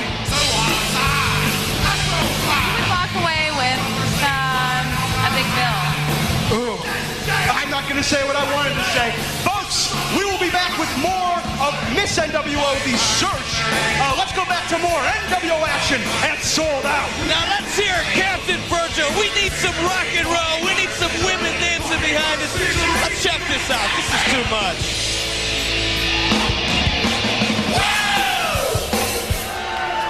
It is history I'm telling you, being made. nobody does it like the NWO. WCW, you watching? You think you can top this production? No chance, baby. This is what it's all about. Do you, do you have any of the questions offhand there, Connor? If we want to talk about one. Yeah. Oh, I wanted to say something before we even get there because we we talk about replays. They're talking about showing replays of uh, the previous match, and apparently there's dancers, and they just kind of randomly mention it, but they never show them. It's it's this really awkward, really bad production where they go, "Oh, look at all these dancers," and you're like, "What are you talking about?" I, What? I don't know. Yeah, they- they've had a, they have a few problems with replays going over things. We'll, we'll get to that one of the later A matches. few, A few. a few is generous. You. Yeah. So yeah, one of the questions we get is it's been said that Zillionaire Ted, not billionaire Ted, Zillionaire Ted, everybody has a price. I want to know what's your price because I got a buck fifty. And the girl actually gives a, at least a better response. She says you you would walk away with a big bill. Nice. yeah, the, the girl's at least on her feet for this, but again, some porn kind of questions being thrown around. Not only implying that you're buying the girl, but implying that she's only worth a buck fifty to really class up that question. First, he calls her buoyant. That was, that Yeah, was a- that's I have this written down and I can't remember the context. I'm like, you are buoyant. I'm like, what? Appar- I looked this up. Oh. Apparently, buoyant just means cheerful as well. Apparently, it can be hmm. used in that context. but- no one, no one's ever used it in that context, and I'm not. I'm not sure if Jeff knew that's what it meant. Pretty sure Jeff just thinks she can float, and it's just a coincidence. But yeah, apparently, it can be used in that way. Like, let's not talk about too much about Jeff and his questions, but immediately after that, they then cut to one dancer that they were alluding to in silhouette. Just one, and it's just behind the screens, so you can't even see the person. It's in silhouette, and you're like, this is really awkward. Not at all what I expected. And now I feel like I'm in this really, really creepy, skeezy strip club. She's not exactly giving it socks either. No. again it's just it's just really weird that like bischoff and ted that they don't kind of improvise and kind of go with the flow of how things are going because like when we see like wwf when you have like the hell in a kennel match like jr's like yep this is the worst thing ever or he doesn't say that but you can kind of tell But like, you can tell, yeah. this this is not going well but eric's still trying to do is like oh history's being made this is a party we're so cool like wh- why, are we still trying to go with What annoys me is a lot of his comments are like, "Oh, we paid for the best and we did all this stuff and we paid loads of money." And then, yeah, so all these girls like they had to be there by themselves and they had to pay their way and stuff. I'm like, "Do you have a lot of money or no money? Pick one." Because you'll find that women are just objects for Eric to ask weird questions to. Mm. So That's true. Eric is a We solved sleazy, sexist man in this pay per view. So in life, I'm, I'm like he, he he does the hot lesbian action segments. I don't. I don't want to assume that he is in life. I'm just going to go with just this pay per view. Okay. as proof Fair. that he is skeezy for this three hour period, and we'll go with that. Yeah, fair. I, I don't know. Uh, we don't see his other aspects of his life. Maybe he's like super feminist, but he knows other people are sexist, so he just does sexist things on camera. Relate, relates with them. yeah, yeah. can we please move on to the Yeah, website The web, Let's move Please. on. The, we- the website is an improvement. Oh, how bad is that? yeah. Again, may, I'm looking at it from modern eyes, but that's a bad website even for 1997, right? It's awful. Right? I have it described as the Mario Paint of the internet. I just have it as peak '90s crap. Yeah. And the NWO have taken away the best segment from each pay per view so far. They don't even have a ridiculous person That's poking right. someone Shit. and asking Yeah, them it's stupid true, questions. yeah. DDP doesn't tell anyone that's a stupid question. Let's let's all take a drink and An honor, yeah. Oh, man, I've had so many already. Hopefully it's back next month. please. Okay, we're, we're gonna go to another. I keep looking for a reprieve here. I keep going on. next segment is gonna be better, and There's no there's no reprieve. reprieve like, in this Yeah. pay-per-view. there's nothing. Fuck this next Ne- one. next This match is we get Wall like- Street versus Jeff Jarrett. I mean, this is Wall Street. The reprieve was the opening match. Let's be honest. yeah, that, that's so true. Uh, this is Wall Street's uh, pay per view debut. Have we seen him on any nitros built up to this, Connor? Sure. We must have. We must have. Sure. I'm sure he's been in loads of NWO promos. Right, of course. are, are you talking about like is this like a feud that's been built up or like have we seen him in random matches? or Have we what just are seen him in random matches? to? Is this his debut or? He's had one match, I I guess, as a part of the NWO, but yeah, he's always been like the random person on Nitro. Sure, sure. Yeah, he's a random guy, pretty much. That's fair. This is also a bit of a continuation in the storyline of the family feud, which has become the Four Horsemen. Still, kind of no update on that. Still, just people not wanting Jarrett in there, and we still have the you know Debra hates woman, woman supporting Jarrett kind of stuff. It all sounds like nonsense, like that's not going anywhere or has a real point. Am I missing anything, or is that just what comes across in the Nitros as well? You pretty much got the whole thing. It's every segment Yeah, you've- been like You're that. almost giving too much credit to it. pretty much from the the same storyline we knew at Starcade. They just kind of continue it. Benoit and Sullivan, they've had two matches since then. Of course, not on ah, pay per view, Why Why would you? would, figure. why would they be? but nothing literally has changed in the story dynamic. Yeah. So for the entrances of this match, I think this is the first time we kind of spot Nick Patrick coming back out. Do you guys mind if I just say IRS? Is that too confusing? You think for the people at home? Please. That's fine. Yeah. Yeah. whatever. Wall Street is so weird.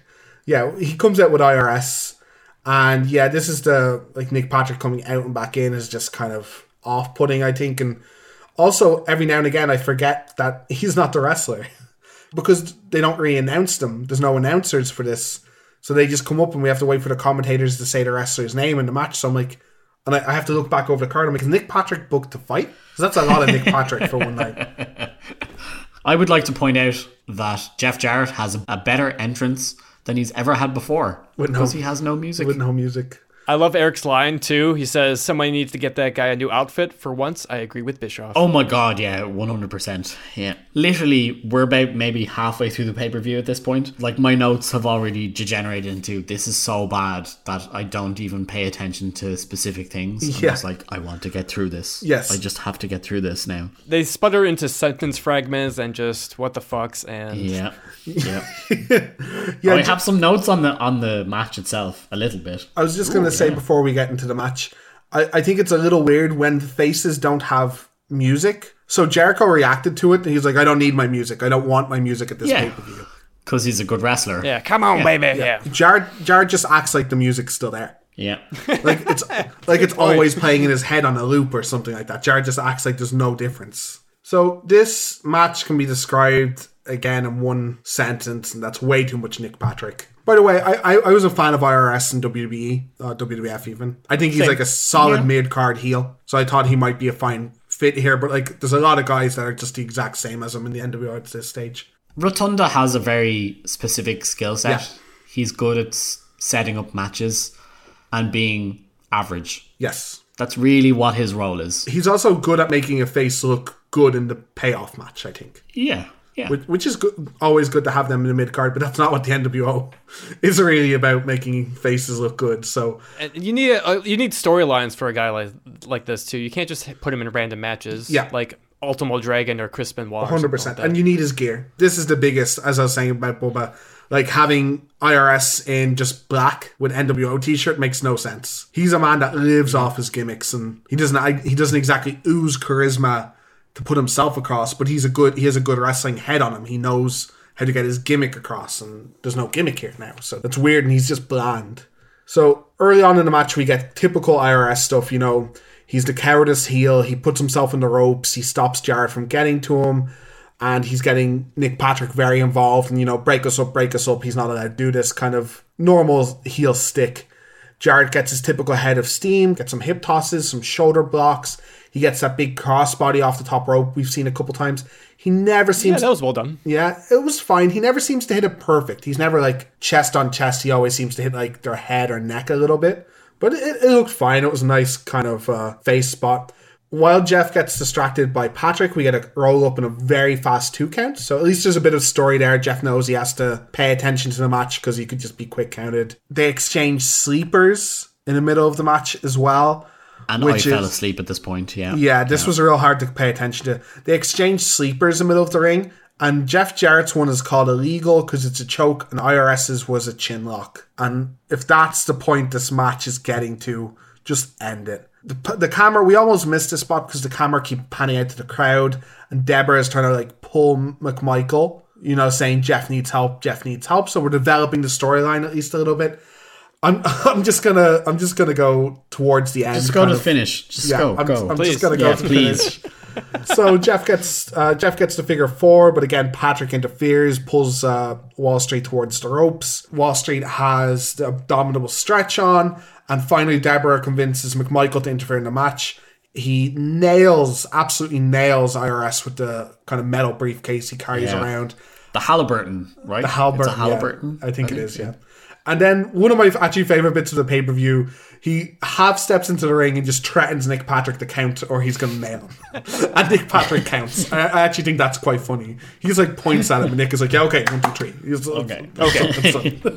The jig is up. The yeah, jig is up. IRS is not worth enough for me to deny to get hit by a briefcase. That that's a good point. I was gonna say like Mongo should do that the whole time, but yeah, they they've made it clear that Wall Street is completely worthless. yeah, it does kind of kill Wall Street in his first pay per view match. Oh he's Uh, he wasn't going anywhere. yeah, he's Yeah. he's getting paid to do this. I don't think he cares. He is another person who's getting paid whatever m- happens. Like he doesn't give a shit. No. So obviously this was shit. I think the other thing that's really weird. So I looked ahead a little bit. So maybe this match would be okay if they were kind of building more something? to to a feud between you know Mongo and Jarrett, but these two are going to be tag team partners in two months. I don't know how they get to that point. So The booking here pisses me off more, so I guess we'll have to wait and see what happens. I can't wait. I guess this is the start of it. Like Mongo's begrudgingly listening to his, uh, listening to Debra. The best part of what you just said is like I honestly don't know if they're going to be face or heel, and it, it could be it could be either way, and it's terrible in both sentences. Yeah, you know, I love the history of the Four Horsemen, but this might be one of their worst iterations. And it has like three excellent, excellent I wrestlers mean, in it. he's not even technically in the Horseman here. Jarrett, yeah, I don't think they ever really induct him into the Horseman, no, and I don't think he ever really counts. So uh, I wouldn't even count this. It's a terrible match. Terrible. it's terrible, but it's also terrible because we don't care about either person at all, and there's no reason to care about either of them. I do not care if, if Jarrett is accepting the Horseman or not. I don't care about what's happening in the Horseman because the NWO is just so much more important. Why aren't they just feuding against a section of the NWO? Same thing with the whole Benoit versus Sullivan. They just kind of brush it aside. Like, oh, well, we're, we need to concentrate on our, our feud first before the end of it. Like, why? Why? Why is it why is it going on this long? Like why hasn't it just ended in at Starcade? Right. At least it's more personal with Benoit and Sullivan, but other than that, enough already, please. Don't worry, we we got a much better segment after this. I have three words. Fuck Mm. this company. so yeah. Imagine people paid tickets for this. Oh my god! Don't even think about. it. Oh, no, I can't. So we go into the most enjoyable of the Miss NWO segments. We're started off by uh, Jeff asking the crowd, "Are they enjoying the women?" To absolute no noise from the crowd, less noise than there was in the transfer moments when people are just talking amongst each other. People purposely not making noise just to let it be known that they're not enjoying this in the slightest. And we get the Miss NWO. They call it the senior edition, where it's I think both the women are probably over 50, 60 years old. They, they look in their 50s minimum. Jeff Katz, the Babe Hunter, take it, buddy.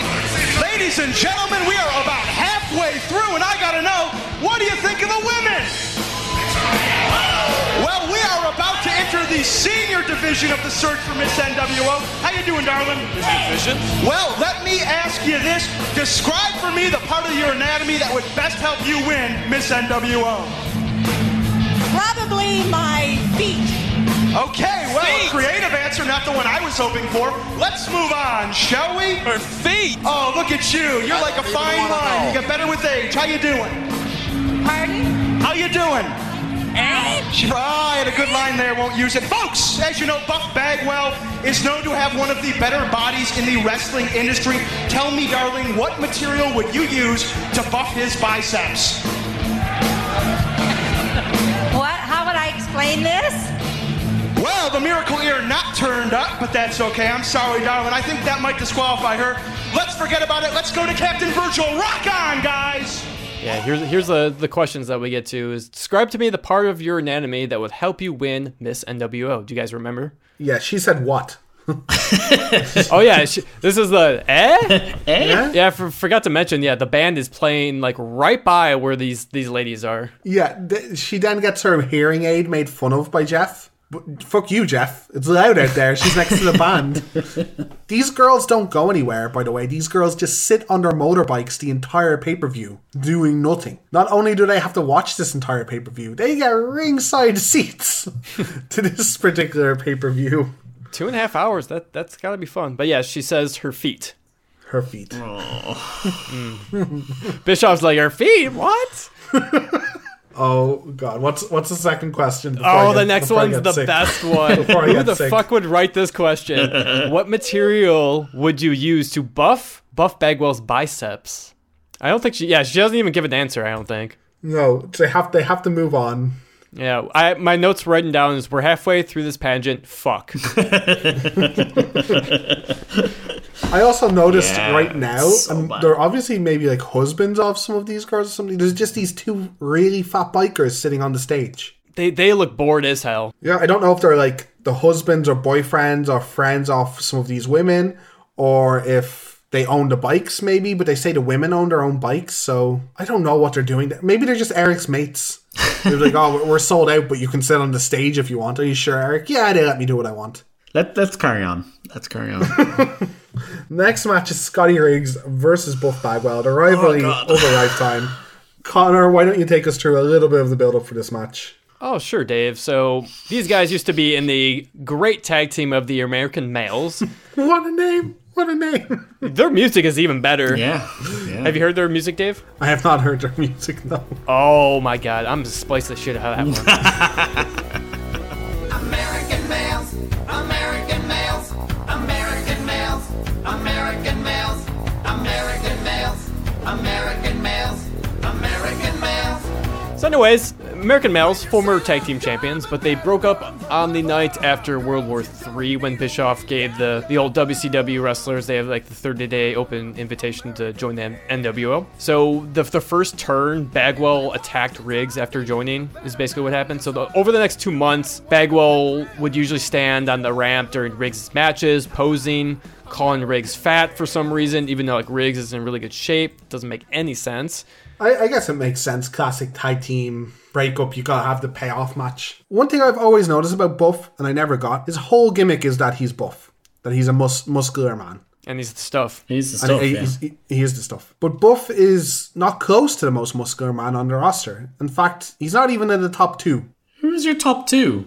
Uh, Steiner and Lex Okay, okay, sure. Yeah, are, yeah. are in like ridiculous shape at this stage in That's their fair. careers. Yeah, yeah. Okay. Like he's not the biggest guy, and like he's no, no, no. he's about the same size as Riggs.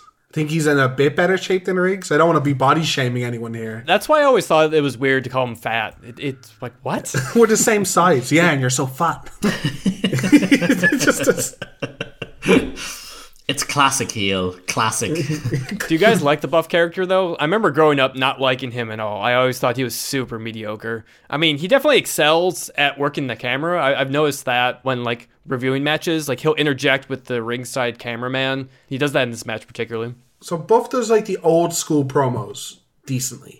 And I think that's why the NWO guys like him. I don't think his promos make any sense, but he cuts a very old school promo, very, you know, you're great and I'm great and we're going to fight and I'm muscular. Yeah, brother kind of stuff. Like he does that decently. He plays up to the camera and he has, like, he has a character. He's constantly talking to the crowd and camera, so I can get why people liked him better than Riggs. But the two things are, I think his gimmick is real naff. I, when I was a kid, I hated it when I saw Buff, but looking back at it, I thought maybe he's just a really good heel because I hated him so much. But now that I'm older, I'm like, it's a real stupid gimmick. I don't get it. Being buff and big in an industry full of big people doesn't make much sense, I think, you know. And he's a very bad wrestler, which is hard to look past. you as think well. he's bad? He's he's okay. I think he's fine. I think Buff is the king of the rest holds. Maybe, maybe.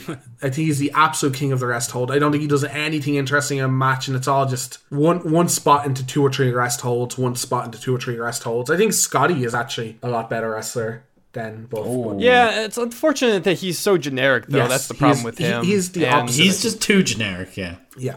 And it was it was the right actually the right time to break up this tag team too. So I'll give credit to WCW Agreed. of finally utilizing some talent in the right way. Although Riggs he just gets the American males music too, so he's still stuck in that. You can tell which one of them they, they wanted to succeed, right? Ah, yeah. One hundred percent. What I was gonna say is that I think Buff was a reasonable wrestler earlier in in his career, so in the early nineties, and then when we get to this point, he's finally figured out a character for himself. But he's ruined his body either through any sort of drugs that he may be taking, and he had a neck injury which limited himself as a wrestler, and that he had the character finally, but he doesn't have anything to back it up anymore. So That- I, I actually do really like himself as a character. I think he finally figures out, oh yeah, I can do this because that's what he's good at.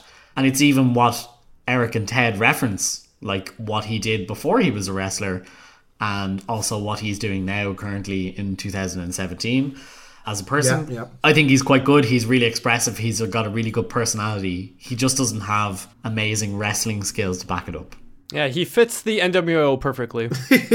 yeah, he's like the one dweeb guy that they have that you're like, yeah, he fits and he works and he's something slightly different, so he'll kind of carry on. Yeah, he, he definitely sticks out, and you can definitely see why they've picked him to be the successful one from this tag team. I get it. I just kind of wish they were somehow amalgamated into one person. Like if they if it was a bit more of Scott's wrestling skill and Buff seems to get the industry a bit. And even though he's not a good promo guy, he knows what to say. He knows the basics, and I guess possible. I don't want to be too hard on Buff, and I I, I know my uh, bias on him is with his kind of later work, especially him not getting a WWF contract because he has one of the worst matches ever. I don't I don't know. I th- I just found him very boring, and I think this is a pretty typical Buff match. Yeah, he, he's one of the wrestlers I'll definitely be keeping my eye on because I don't remember any of his matches growing up. So I'm, I'm interested to see how his character develops and how his his ring work looks. Because yeah, I we get to see the American males a little bit on Nitros, but you know this is the first pay per view matchup that we get to see these two guys. Uh, little fact: this is the longest match of the night. That's One hundred percent Yep. by like infinite. It's the longest match I've ever watched in my life, and I will never get that time back. Oh man, no. But we get the spot of the night, Bu- uh, Buff's outfit. Yeah, so after after the entrances, which are just the same generic entrances we've seen a hundred times in this pay per view already, feels like a million. Fuck that music. Yeah, feels like it's been a million times. Buff gets his new kind of I don't know if he's debuted this at Nitro, but he has his own NWO gear. Big Bubba and IRS. They got generic black t-shirts like everyone else in the crowd is wearing, but he has this kind of Chippendale dancer, kind of very tight clothing with NWO on it. Nick Patrick pretends to help him out of the the top. It's too tight on him. My question is, they have a lot of money. Why didn't they get one that was big enough for him? But okay, and they're like pulling Buff out of the of the top so he can wrestle. Before he gets completely out of the top, Riggs of course attacks from behind to a bit of a pop, and we get some generic kind of heel face interactions. Buff running away and coming back in, very Hul- Hulk Hogan esque. The one thing I noticed about Ri- uh, Riggs, and he knows this about himself, is he has a sweet drop kick. Mhm. Can you rate his drop kick, guys? What do you think? Like ten is an AJ Styles. AJ's not a good drop kick. AJ is a beautiful drop kick. Nah. Who do you have as ten? Like Randy's is better. Oh, come on, come on. Randy has like the best drop kick ever. How about Bob Holly? Where's Bob Holly? Bob's is like a nine, like a nine out okay, of ten. okay. I, yeah. He's probably close to Bob's. Riggs is like nine out of ten, I think. Really? Uh, I don't know. I don't know. I wanted to point out that Scotty Riggs having no music points out how little people care about him. Yeah. Because there's literally nothing. There is silence as Scotty Riggs goes to the ring. And he plays to the camera and stuff as well. Like unlike Jeff, who's like their over guy they're trying to push. Scotty actually tries to have interactions with the camera and make up for no music. Yeah, we see him in two more matches on the podcast too, so I can't wait to see his progression. I, I, I think he's fine to watch in matches. I just he has no character. No, I, I agree. Uh, the, a spot I like at the start of the match is the triple hit hip top, the triple hip toss reversal. Easy for me to say. Sending Buff to the outside, so the last hip toss is to the outside, which the commentary team point out is illegal in WCW rules. Oh, over the top rope? Yeah, Yeah. over the top rope. Have to keep bringing They- that up. Why Yep. did they not just drop this rule at this stage? It's just What I love is that they bring it up, but it never matters. Also, the commentators, while they're fighting on the outside, they put on, uh, I'm going to call it the selfie stick cam again. And Bischoff says, This is true production value. I'm like, Is it? Is it true production value, Bischoff? Maybe it was a lot of money back then. but he bad. claims that It's the- so bad. He claims there's not going to be better production value at the Super Bowl tomorrow. I'm like, shut, shut your dirty mouth, Eric Bischoff. Don't you lie to us. At this point, I, I I have to be honest with you guys. I was getting a little nauseated watching Yeah. the camera. Yeah. This is when they start putting on for like a minute at the time instead of like 10 seconds. It was Yeah. real- Yeah, instead of like really brief, and you're like, what are you doing? Yeah. I, I don't even know what point of the match this is. I don't even care. They do the thong spot where like Riggs pulls his, his pants down. Oh. They've gone to that camera, so they missed the entire thing. Their spot that's meant to draw a pop and meant to be like, oh, there's something cool happening. Nobody sees it when they're watching the pay per view. Nothing says blood rivalry. You betrayed me. Like someone's ass getting out in the middle of a match. Nothing, nothing spells, you know, to the death. That's for damn sure. I'll, I'll give him credit. Like he's a good butt. He does have, he does have a good butt. He definitely has the stuff. Yeah. I wonder how many times I can fit that in. he just li- he just lives his gimmick, his whole gimmick. Uh, we got a Buff uh, sucks chant, which in fairness Buff kind of deals with. He kind of heals up too. So both Buff and um, Riggs both do a jackknife powerbomb. Kev must have been so happy. Both You both know, of them just get two just steal people's finishers. yeah, just both get two counts for their jackknife power bombs. If you're not as tall as Kev, though, I guess it doesn't hurt as much. Or you don't have the chest hair. That's probably the key. It's probably the key. So the the finish is quite simple. Buff gets put on the top rope for a superplex. They fight a bit at the uh, top. He gets an eye poke to send Riggs to the ring. and he pulls off the blockbuster, which is, uh, I guess, a jump over the top neck breaker. He kind of jumps over the top of Riggs and brings him down neck breaker. I'm pretty sure it's still called a blockbuster today. Uh, Bobby Roode, in fact. It's a buff blockbuster, Yeah. yeah. This is the move I was talking about earlier. They completely kill it as a finisher with the camera angle. Yes. Because there is no way he does anything to Scotty Riggs when that move happens with the way they show the camera. No, he does it very safe. He does not grab his neck at all. He grabs like under the shoulder, like seatbelt kind of position. So Scotty just lands completely on his shoulder. But they show it like three times on the replay, and I'm like, yeah, I don't mind that stuff because Buff is just being really safe with the move. But it looks naff. Don't show the replay, or don't show from that angle at least. At least this match had a clean finish. That's I guess. They put Buff over. They, like, I'll say, they gave Buff time. They obviously had some confidence in him. Buff has the stuff. Yeah. this is, uh, I was wrong the first time. It's the second longest match actually on the card. Longer than the main event by a good three minutes. So they obviously wanted to give, they thought this would mean more and they want Buff to be more. So it just didn't deliver. A lot of rest holds, really boring. Didn't feel the fire of two people that hate each other. Yeah, I don't know. Eh, Why would you think that Scotty Riggs and Buff Bagwell was going to be a premier match on your pay per view? Whatever about Buff Bagwell, fair enough. Like, Buff, I can see why they thought he was good. He has the look, he has the gimmick, and he has something kind of different. But Scotty Riggs is so generic. Like, you could have literally 20 different people in that ring, and it wouldn't make any difference. Yeah. Just particularly for the feud. At least there's a link between these two, but even though it's not interesting, at least there's something, and this was kind of the, the payoff match. I think they have one more match, unfortunately, though, together. At least the booking makes sense. Like we give out a lot about the booking not making sense. This is finally booked. The- Just for once, the booking was correct and the match was bad. So we know what time it is again. More Miss NW. Oh no, I just can't. It's too much. All right, Jeffrey. Oh, oh my, I feel like I just watched into a Cheech and Chong movie with all this smoke here. Folks, we are almost through with the search for Miss NWO. Now let's find out if contestant number seven has what it takes.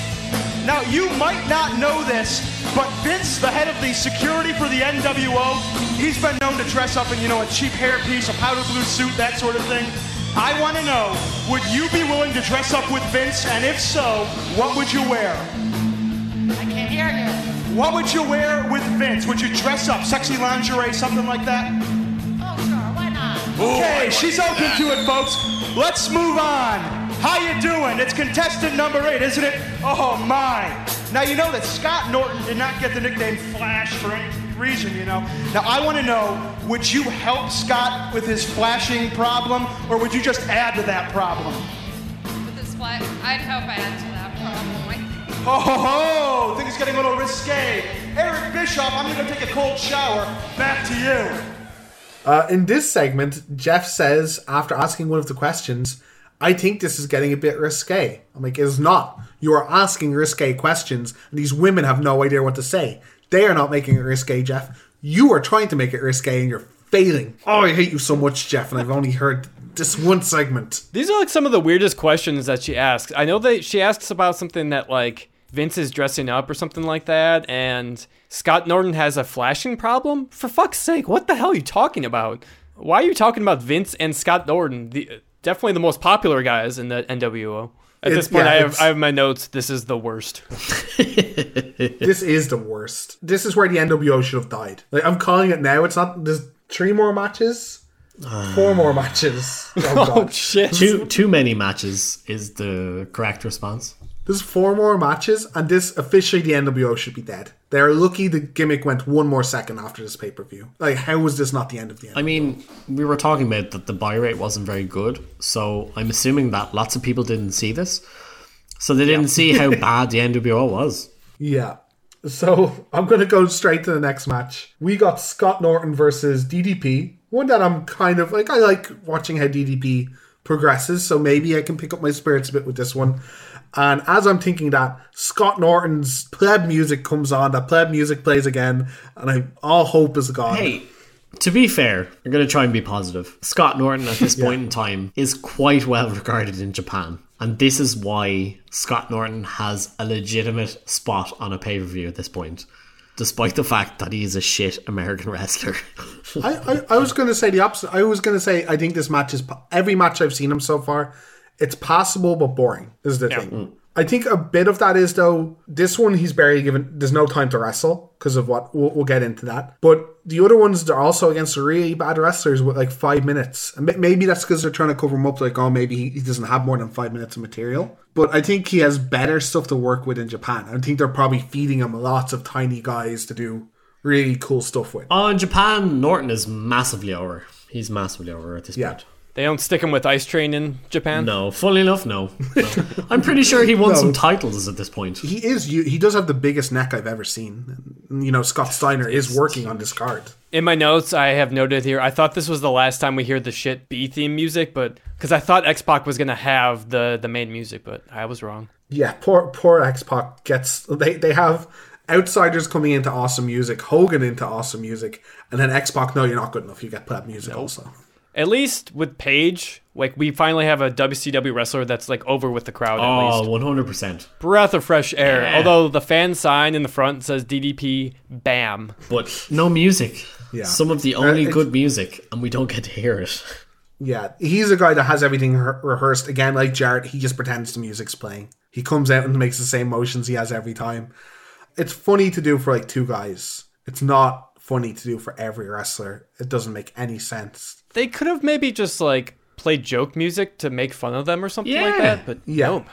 Like clown music or, I don't know, playground type stuff. Had them attacked before they made to the. There yeah. could have been loads of things, but no, nothing. Nothing instead. That's this pay per view. I think in a nutshell. The, like the concept is fine, and there's so much they could do with it, and they just have generic matches with no entrance music instead. They, they choose the lazy route. Yeah. yep. Yeah, there's just a lot of ideas, and then they shortcut to the quickest answer instead of thinking about it. uh, Connor, a little bit of history on this match. We've gone over it in the Nitro recap, but do you want to catch us up quickly? Sure. So we have the i- iconic moment where DDP he kind of makes his choice to not be in the, the NWO. So he gives the diamond cutter to the outsiders, and he's really over with the crowds, kind of like his shining face moment. And the only other time really that has anything to do with this feud at Clash of the Champions the week before, Page helps Eddie Guerrero, a guy that like we've seen him feud with for a long time. You would think he was gonna like hit Eddie for some reason. Eddie was wrestling Scott Norton, and Page ex- ends up giving Scott Norton a diamond cutter. So Okay.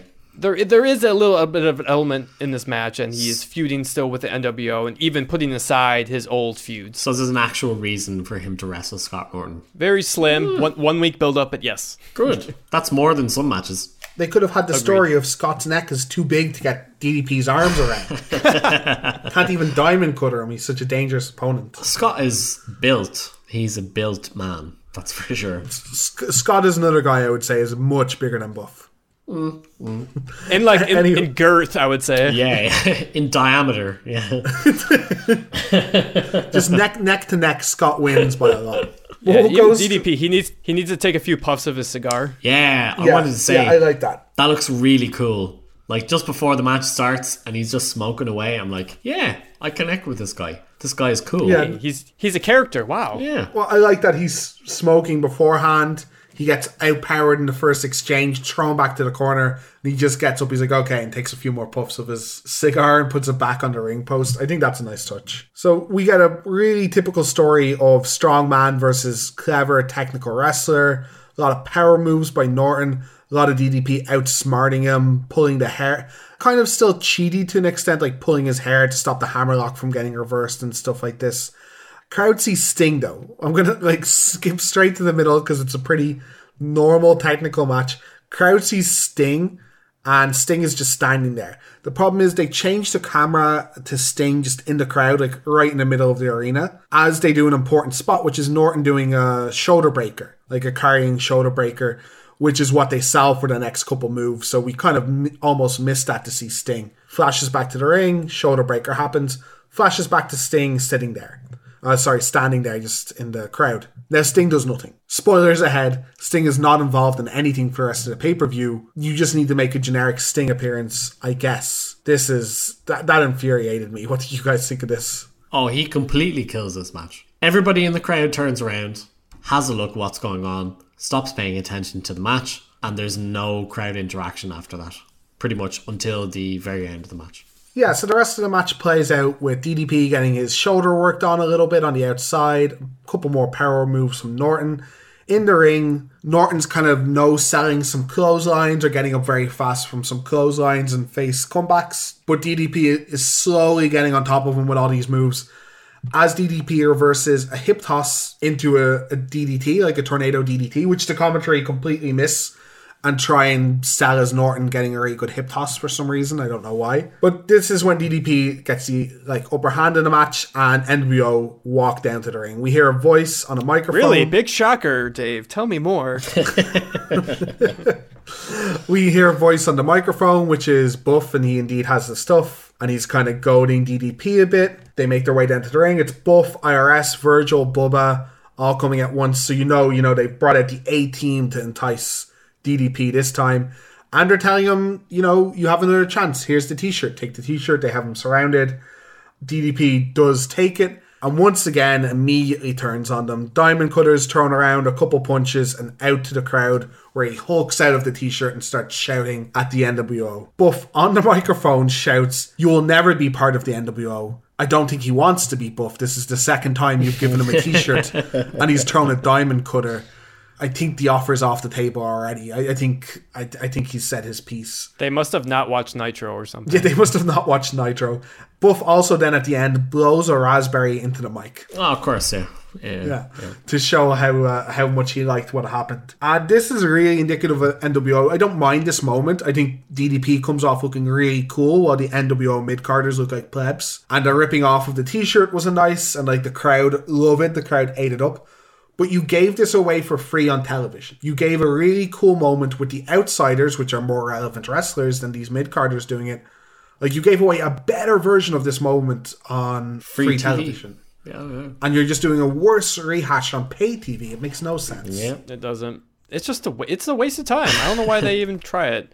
Bagwell's uh, on the mic. I don't know. He says it's cool about like nine times. I counted. It's cool, man. It's cool. Yeah. For all, for all the talk I gave Bagwell of being able to cut a halfway decent promo, none of what he says makes sense. I just treated this like the goons trying to solicit DDP, and the goons are never going to get there. So as soon as they come out, you're like, this doesn't matter because they're not the real NWO. But Gus Bagwell asked Scott for approval, though. Oh, I'm sure. I'm sure he did. I'm sure he like got down on his knees and said like, "Oh, please let me be this part of it." And Scott's like, "Yeah, that's cool, man," and then hit him with his toothpick. But Yeah. it doesn't matter. It Doesn't matter. What, what I thought I thought they could have done a really good angle here where the plebs try and beat up DDP. They try and trick him. They're like, here's the t-shirt and throw a clothesline. But he reverses it and fights out and then runs and rips up the t-shirt they gave him. And that makes DDP look so over. It makes the NWO look, you know, not strong but smart because they tried to trap the guy that embarrassed them. But instead the NWO looks stupid. They're just rehashing something people saw on free TV. So as a customer, you're going to feel a bit ripped off because you could have just seen this for free better. And all they had to do was this little thing. They just had to make Buff try and punch him. When he puts on the t-shirt, Buff clotheslines him. DDP hits him with a diamond cutter. You know, that's all you needed. It makes no sense. My favorite part is Bischoff. He calls DDP dumber than a bag of dirt. what does that mean? Why is it not a bag of rocks? Yeah, I don't get it. That's the saying, right? Like your guys just try to give someone that beat up like the outsiders a t-shirt. How is Yeah. DDP the dumb one? Oh, he's not in the, the cool group anymore, so. No, he's he's not with the cool kids. This was throwaway. While the booking made sense, the end interaction did not, and unfortunately, kind of ruins it. To be fair, they get a good reaction from DDP overcoming them. Yeah, they do And love it, it. it does get a good pop, and they get the reaction that they want. But the match is terrible. Um, it just doesn't work for me. Agreed. So we jump into another uh, another Miss NWO search. Let's get right down to it. I've been waiting all night to ask this one. What is your favorite maneuver, and will you please show me how to apply it? I would show you, but there's children watching. I'm in room 802. We'll talk later. How you doing? Good. My question for you is simple. You see, Masa Chono, the first international member of the New World Order, he kind of comes from a male-dominated society. I want to know what would you, as Miss NWO, do to make his stay in America a little bit more familiar to him, a little more comfortable. Anything he wants as long as I have some chopsticks. Oh my, folks, we will be back later to find out who is Miss NWO. Uh, we missed the first girl because they're showing replays of DDP ripping off his shirt. By the way, if it's an NWO pay per view, why show that replay? Oh yeah, that's that's not important. you don't have to ask these questions because it's wrestling, I guess. But yeah, we missed the first woman. We hear her question, but we miss her face. Second woman that's asked the question. I'm going to ask you guys: Is this kind of a racist question? The question is: Chono comes from Japan, which is more of a male-dominated culture. I'm not sure if it is because I don't think the Japanese promotions have these women numbered instead of named. But I don't know. I don't watch much Japanese television. I guess. Is that the entire question? No, no. It's like, what would you Okay, like? What, what? what? would you do to make him more comfortable here in the US? What's the sexy answer supposed to be? Why preface it with it's a more male dominated culture? Is the answer supposed to be, well, I'll get more males around then if he's used to them, or I'll make sure people feel like they can be stay at home wives more often to have the males go out and work. Why does it matter if it's a male dominated culture? What does that add to the question? what? You're you're thinking far too logically for this pay per view at this point. Do you like the answer though? I can't even remember what you answered. I'm sorry. Oh, what's the answer? Anything he wants, as long as I got some. I can't remember if it's I got some chopsticks or he has some chopsticks. I I, don't. d- I got some chops. It's if, as long as I have some chopsticks, which I don't know what that that's got to do with male-dominated culture or sexual innuendo. I don't know, what she's going to do with those chopsticks. Oh, but so bad. okay, onto a match that I actually enjoyed somewhat. We got the Steiners versus the Outsiders for the tag team championships. Why don't you tell us a bit about the build-up to the match, Connor? So, basis of this feud is that Scott is finally back from his back injury. The Outsiders have an NWO promo talking all about Scott's back and how they know all about which vertebrae is injured and all this crap, and they're a better team because they don't need to be related. And Steiners, of course, respond with an in-ring promo, which is Scott shouting into the mic, the classic Scott Steiner promo. The back is the uh, the main thing about this pay per view because I mean he hasn't wrestled since September, so that's a thing. I wonder if they're gonna target the back, guys. Are they gonna target the back? Spoilers, not really. No, not No. really. So it's two good teams facing off, and you know the outsiders. Oh, this is a, a really good team we're facing off, but we're better. That's that's the build up. Yeah, and these are two teams I enjoy a lot. Like I really like Scott and Rick. They're fantastic tag team wrestlers. Their dynamic works well. I want to note when they're coming down to the ring to the no music and the faceless person makes a comment about them, they do not appreciate the comment, and you can see them both looking at each, other. Scott looks so Yeah. angry. You can see him look at Rick like, yeah, we're going to punch someone when this is done. The last person I would try and insult in the locker room, I think, would be one of the Steiners. Uh, pretty happy with the entrances, though, because as much as I hate no music for the awesome Steiners, we get the iconic NWO music for the first time in the pay per view, which is insane. Ah, Thank God. feels so Thank good. God. Yeah, about time. Like, e- like this wasn't even in the intro stuff. It's so bizarre. No, it's not. Yeah, so I'm super happy to actually finally hear their music. Also, Savvy Hall and Nash, they're wearing their own merch, not just NWO merch. No, it's not just any NWO merch. This is the pinnacle, I think, of ever any merch I have ever seen because they have their own merch and it says the outsiders, and then there's a picture of them wearing the NWO, merch. Yeah, it's merch. It's merchception. merchception. Bong. Full on. I'm. I was so impressed. I'm like, that's amazing. They these guys know the business. They've nailed it. Yeah, I don't think you can get merch any better than that because it's merch that somebody else wears, and you go, I want to get that shirt, but not that shirt. The shirt in the shirt. Gu- guys, they, they kill it on their in their promo. They they say we basically reinvented wrestling. yeah, yeah, yeah. a little bit. They're not wrong. They're not wrong. a little bit. Like it, it is perfect. Like, can you just imagine some kid wanting? I want. Mom, I want two T-shirts. You can only have one. Well, if I get the Outsiders one, it's kind of like two T-shirts. It's kind of like both. yeah. Yeah, it's nice to see the Steiners back though, because like we have they have been around a long time. It is weird seeing them in like they have One, the leather jackets Yeah. instead of their like what would you call them? Leatherman jackets, I guess Yeah. that's what you I, would call I had them. a I had a comment that they look like Rob Halford from Judas Priest. They do Yeah. a little bit, yeah, actually. Yeah. Yeah. It's always weird though. Rick always has like very colorful gear. It's like purples and pinks and yellows, and he even has a matching purple headgear for the match. Well done, Rick. Yeah. No, their, their gear is a little bit different, but still the classic Steiner look. So the match itself, I think, is a pretty classic Steiner's match. Gets some just early back and forth wrestling. No one really going, you know, over the top until Scott gets a bit of an upper hand on Hall. Kev tries to come in to break it up, but Rick stops that dead DDT, and you get the I don't know what to call their pose, but you know when the, the Steiners are standing alone in the ring, they're doing the like Rick is between Scott's leg and he's like barking at everyone, and Rick is like leading him around like a dog.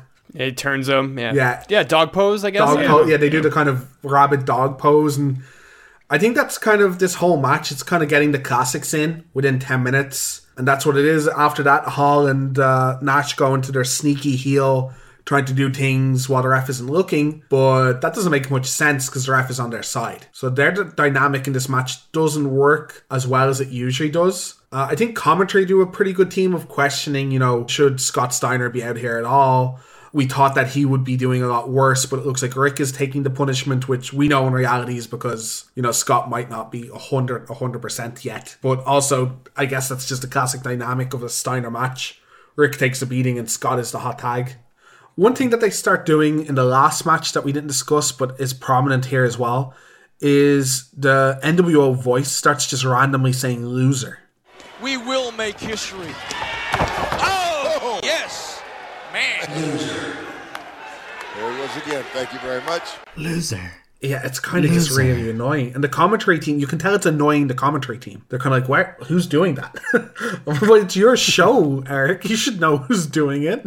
That Why are you saying that? It got like a reaction the first time, so like, oh, we should keep doing it because this pay per view's bombing. We got to do something, Yeah, right? yeah. It works. Let's do it. It's one of those things that became so unfunny. It was funny. It was done to death, and eventually it started being fun, and then it became unfunny again. But it comes like a signature thing of the NWO, this like soundboardy type thing of like the you know the new new new new new new that, Yeah. like that type of thing. This is kind of where it starts. I noticed, especially with the NWO theme going forward. So yeah, we're, we're that's what we got now. Yeah, yeah, and again, I, I imagine the Steiners don't appreciate. They don't take these things kindly. One thing midway through the match, after all the classic, we you know we get the classic fall away uh, slam from Hall. We're getting some of the cheaty kind of face stuff. We get a choke slam from Hall, which he busts out every now and again as one of his big moves. One thing I never got in their kind of cheaty, cheaty face kind of uh, clap myself in for a tag doesn't make any sense to me. So the only time I've ever seen it make sense is when a wrestler is halfway across the ring and their partner makes a big clap and just runs in and hits someone and lets his partner roll out. I've seen that and that's quite clever. But when your partner's right next to you and you're too lazy to stick out your hand, so instead Kev just claps. I'm like, the time it took you to clap, you could have stuck out your hand, Kev. What? You're ginormous. You can tag him from halfway across the ring. It makes no sense. Why doesn't Patrick just do the fast count for for this match too? Fuck Dick Patrick, damn Yeah, it! he he he, he really ruins the dynamic of some of these matches because this isn't a bad match, right? This is just classic outsider stuff. This is just classic Steiner stuff. But the outsiders dynamic doesn't work if you're not if you don't have a ref to work against. I think with this match of of all the other matches we've seen to this point too, there's just we have star power finally. Yeah. And it, it really brings it across with re- reactions. The moves are really over. I mean, Steiners, they didn't really get much build up, as, as I kind of said in the beginning of the match. Everybody knows the Steiners. They love them, so it, does, it doesn't really matter. We want to see Scott Steiner just suplex some people, and he fucking does it, and it's great. Yeah, which he's great at. Like he throws around Kev like he's nothing. Yeah, impressive. Yeah. I was not expecting that. So I wanted to bring up this one point. Did you guys hear there was a lot of drunk fans yelling at this point? Yep. They were yelling I heard at the poor NWO girls as well. Well, w- one point they go, Forearm to the side of the head. DiBiase, you suck, and you swallow. Wow. You can tell the crowd are into their pay per view if they have time to do that, right?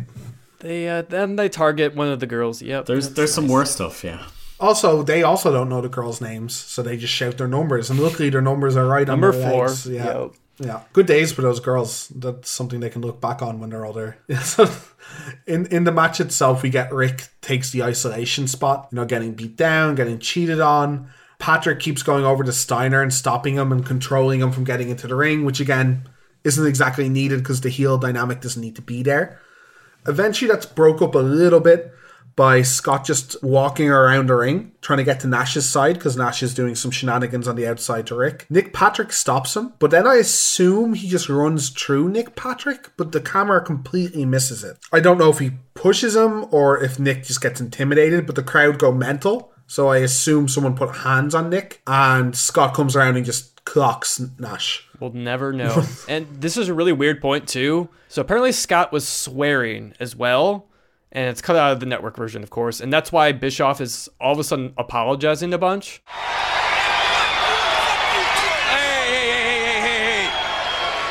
Yeah, and when he gets back on the Oh, apron, really? he says Nash, "Fuck you." You can you can kind of yeah, he, I, I don't think anything got botched either. He just sometimes gets into cursing. Uh, Patrick gets involved with Scott again. I kind of like this little bit of the twist on the story. Patrick gets involved with Scott again, allowing Rick to uh, get the low blow and the hot tag. We all know what happens when Scott Steiner comes in off a hot tag, and it's clotheslines and suplexes for everyone for days. I wish Eric would just shut up at this point about Scott's back that he was faking it. Just there's there's no need to. Obviously the wrestlers have just forgotten about it, so you should too as well. Yeah, at least they, they chose not to use it. It's fine if it's the start of the match. It's fine if they don't want to actually work his back. Maybe it is actually injured. Like, if you stop talking about it, we'll forget about it. If you keep talking about it, we'll just keep thinking it's stupid. None of your excuses are going to be good enough. So, final kind of run of this match. They try and set up their Doomsday Bulldog kind of thing. Uh, Kev gets back in the ring, though, and knees Rick in the back, causing Hall to kind of fall onto Scott on the ropes, stopping him from climbing and starting to set him up for the Razor's Edge. At the same time, Nick Patrick has got caught by a light breeze, so falls out of the ring like he's been. The shittiest ref bump ever. This is the best ref bump I have ever seen. literally gets tapped on the shoulder by Rick on the way down, so gets he sells it like he's been shot in the gut. Just like Yeah. stumbles for a while Yeah. and falls to the middle rope and just lies motionless. It is the worst. So Hall hits the razor's edge on Scott Steiner, but there's no ref, which lets uh, Rick hit a top rope bulldog, which apparently is the most powerful finishing move of all time, because Hall is down for legitimately five minutes, while Randy Anderson runs in from the crowd. We've seen Randy from earlier in the night. And get the tree count from this bulldog. The commentary team go ballistic, saying this is never going to stand and that uh, they're going to get they're going to go to the championship. Do they call it the championship committee or championship council? yeah. Championship committee. Yeah. committee and they're going to get it erased in five minutes. One of the funniest comments, Eric, he, Eric goes on way too long about getting this erased, which makes him just look kind of childish, opposed to like cool heels. This pissed me off the most. The the, the Agreed. commentary right agreed. One hundred percent agreed. Yeah. Yeah, it just made him look real childish. If he was a smug heel, he'd just say it once, like, "Don't worry, don't worry, that's going to be back under NWO control soon." But fuck You that! know? Like they just gave away the entire gimmick and storyline. Yeah. it's a dusty finish. Realistically, that's what it is, and that they were going to go on Nitro and go, well, this shouldn't happen because Randy Anderson wasn't a legal referee for the thing, and that's what you you get people to show up on Nitro to watch. You don't give Yeah. it away on the pay per view and go, nah, that's not that's not going to count. Also, It's- people it's just paid to watch. People just pay to watch this pay per view. So why are you letting them know during the pay per view that their money has been wasted? Don't worry, nothing you see on a pay per view counts if the NWO loses. That's not fun. Another thing that pisses me off too, it just we go into this whole Randy Anderson he gets fired, so we get this kind of storyline. Oh god. It's just another instance. It's like it makes the storyline about the referee again and not the actual wrestlers, which is uh, I guess what gets me the most. He also gives that away at the pay per view. He's like, I'm going to fire him the second, you know, I see him next or whatever. Like, the, the second I get a chance. Okay, so you've just given away another month of storyline. I, I don't know. Like, I get that sometimes heels are supposed to be like slimy and you like you want to see them suffer and this is part of them like suffering. But it went on way too long. It went in on into the next match, into the start of the next match. And at the end of the next match, it's mentioned again. So I Forgot about that. Yep. Yeah, it, yeah. like Syxx comes out in an entrance, and Syxx is trying to be very cool in his entrance, and all Eric can talk about is the finish of this match still, which is I think just disrespectful to the performers. For one, as a comment commentary, you're supposed to be putting them over. Right. And it's a decent match too. I mean, there's like really good chemistry by both Yeah. teams. You have a lot of star power. Yeah. This is one of the best matches on the pay per view. Yeah. Well, yeah, I think what happens too is there's titles on the line, guys. Yeah. There's something that we can. Even though like the whole back injury was ignored, like I enjoyed it. The ending was like you know whatever. Yeah, I, I wish Nick Patrick wasn't in the match, but I think it's a fine Steiner Outsiders match. Both of them got their spots in.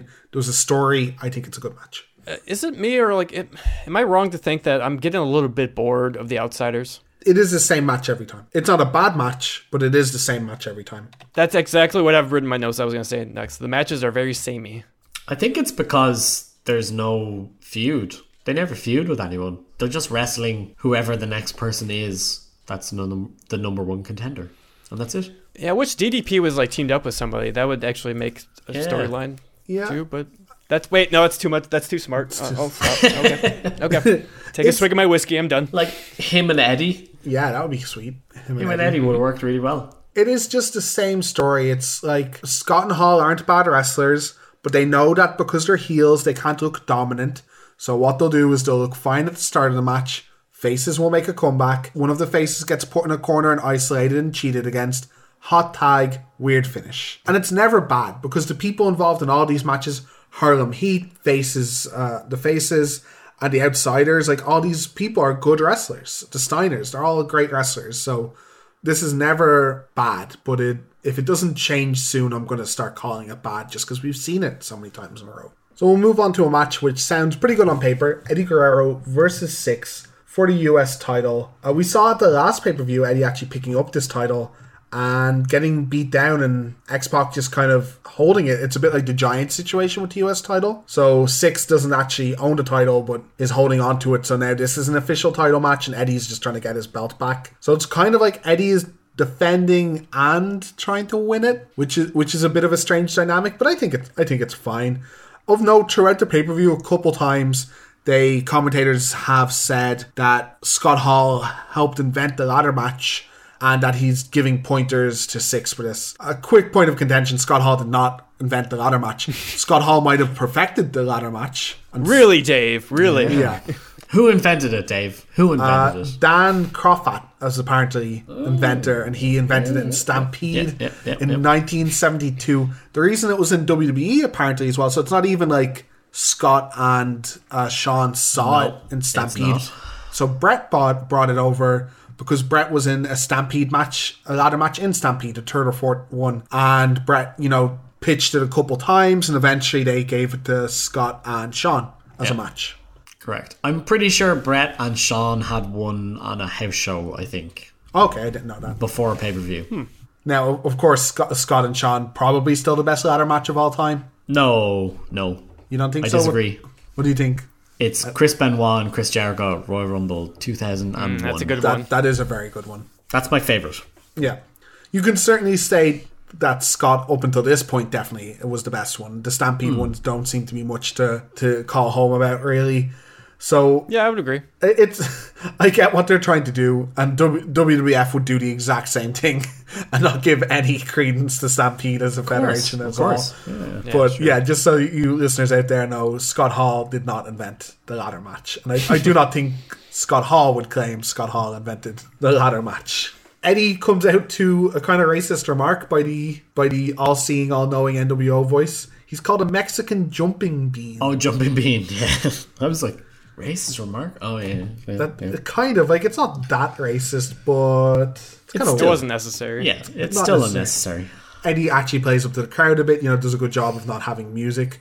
And poor Syxx gets the jobber music. At least it's the last time we get to hear it. Yeah, Yes. Thank God. Ever, ever, hopefully, ever. and also, he gets no reaction because nobody Yeah. cares. This guy doesn't wrestle, man. He just Yeah. how is he supposed to get? get- he- yeah. There's a few things I've noted. He gets no reaction. As much as they build him up before and during the match, they just keep complaining about the uh, about the tag match during Syxx's entrance, which is so rude. Yeah, they should be building Syxx. Yeah, Eric's voice is notably hoarse at this point too. I Yeah, don't he, if you guys he is not that. used to talking this long in a row. He's not in the podcast game. I'll, t- I'll tell you that much. So I wanted to ask though, do you guys know how young X Pac is at this point? He looks very young, but I don't. I want, Take a guess. I want to say mid 20s. Correct. Twenty-five. But bang, There you go. Right yeah. on. yeah. All right. Nice. twenty five. But though, that's fuck me. That's young. It's really young to be at this stage of the card as well. That's super young for this kind of period of wrestling, and particularly the spot that he's got. This is essentially the semi-main event. Yeah. Wonder how old Eddie is at this point. Actually, Eddie's not too old either, right? So Eddie is 29 at this point, Oh, geez. Okay. Okay. I didn't know he was that old. but that's still really young. Yeah, Eddie's considered young at this stage, right? In that generation of wrestling, Eddie's still the youngster coming in. Two young guys in the semi-main event, so it seems they have some confidence in these guys to put on great matches at this stage or good storylines. Don't know if they have confidence in Eddie, and I think Syxx is more. I know all the people in power. To be honest, That is that mm-hmm. is also fair. You know when Syxx becomes much better and more as a wrestler when he realizes he can put a lot of water in his hair before matches. He has really puffy curly hair, to and I be never thought. fair. Yeah. I think Syxx was better as a wrestler about three years before this, before he had his neck injuries and so on. Also, yes, yes. I never thought it would put me off a match, but he has very puffy hair. I really wish someone would just dump some water over it. As I said earlier in my notes, which I didn't point out, but he looks like Kenny Powers. He does look like Kenny. Kenny Powers. Oh wow, yeah. Also, He does look like what. I'd like to point out is the two of them are basically wearing the same gear with slightly Yeah. different colors. I have, I have that noted. There's a story about Dolph Ziggler a couple years ago when the Shield are trying to talk through a match with him before they go out. I think it might be Ambrose, and they're talking, and he goes, "Hold on, hold on, hold on," and they're like, "What? We have to go out in a couple of minutes." He's like, "I'm gonna go put water in my hair." Like, no, what are you talking about? We have to talk the match, and he's like, "Listen, there won't be a match if I don't have wet hair." And he just wa- he just walks away.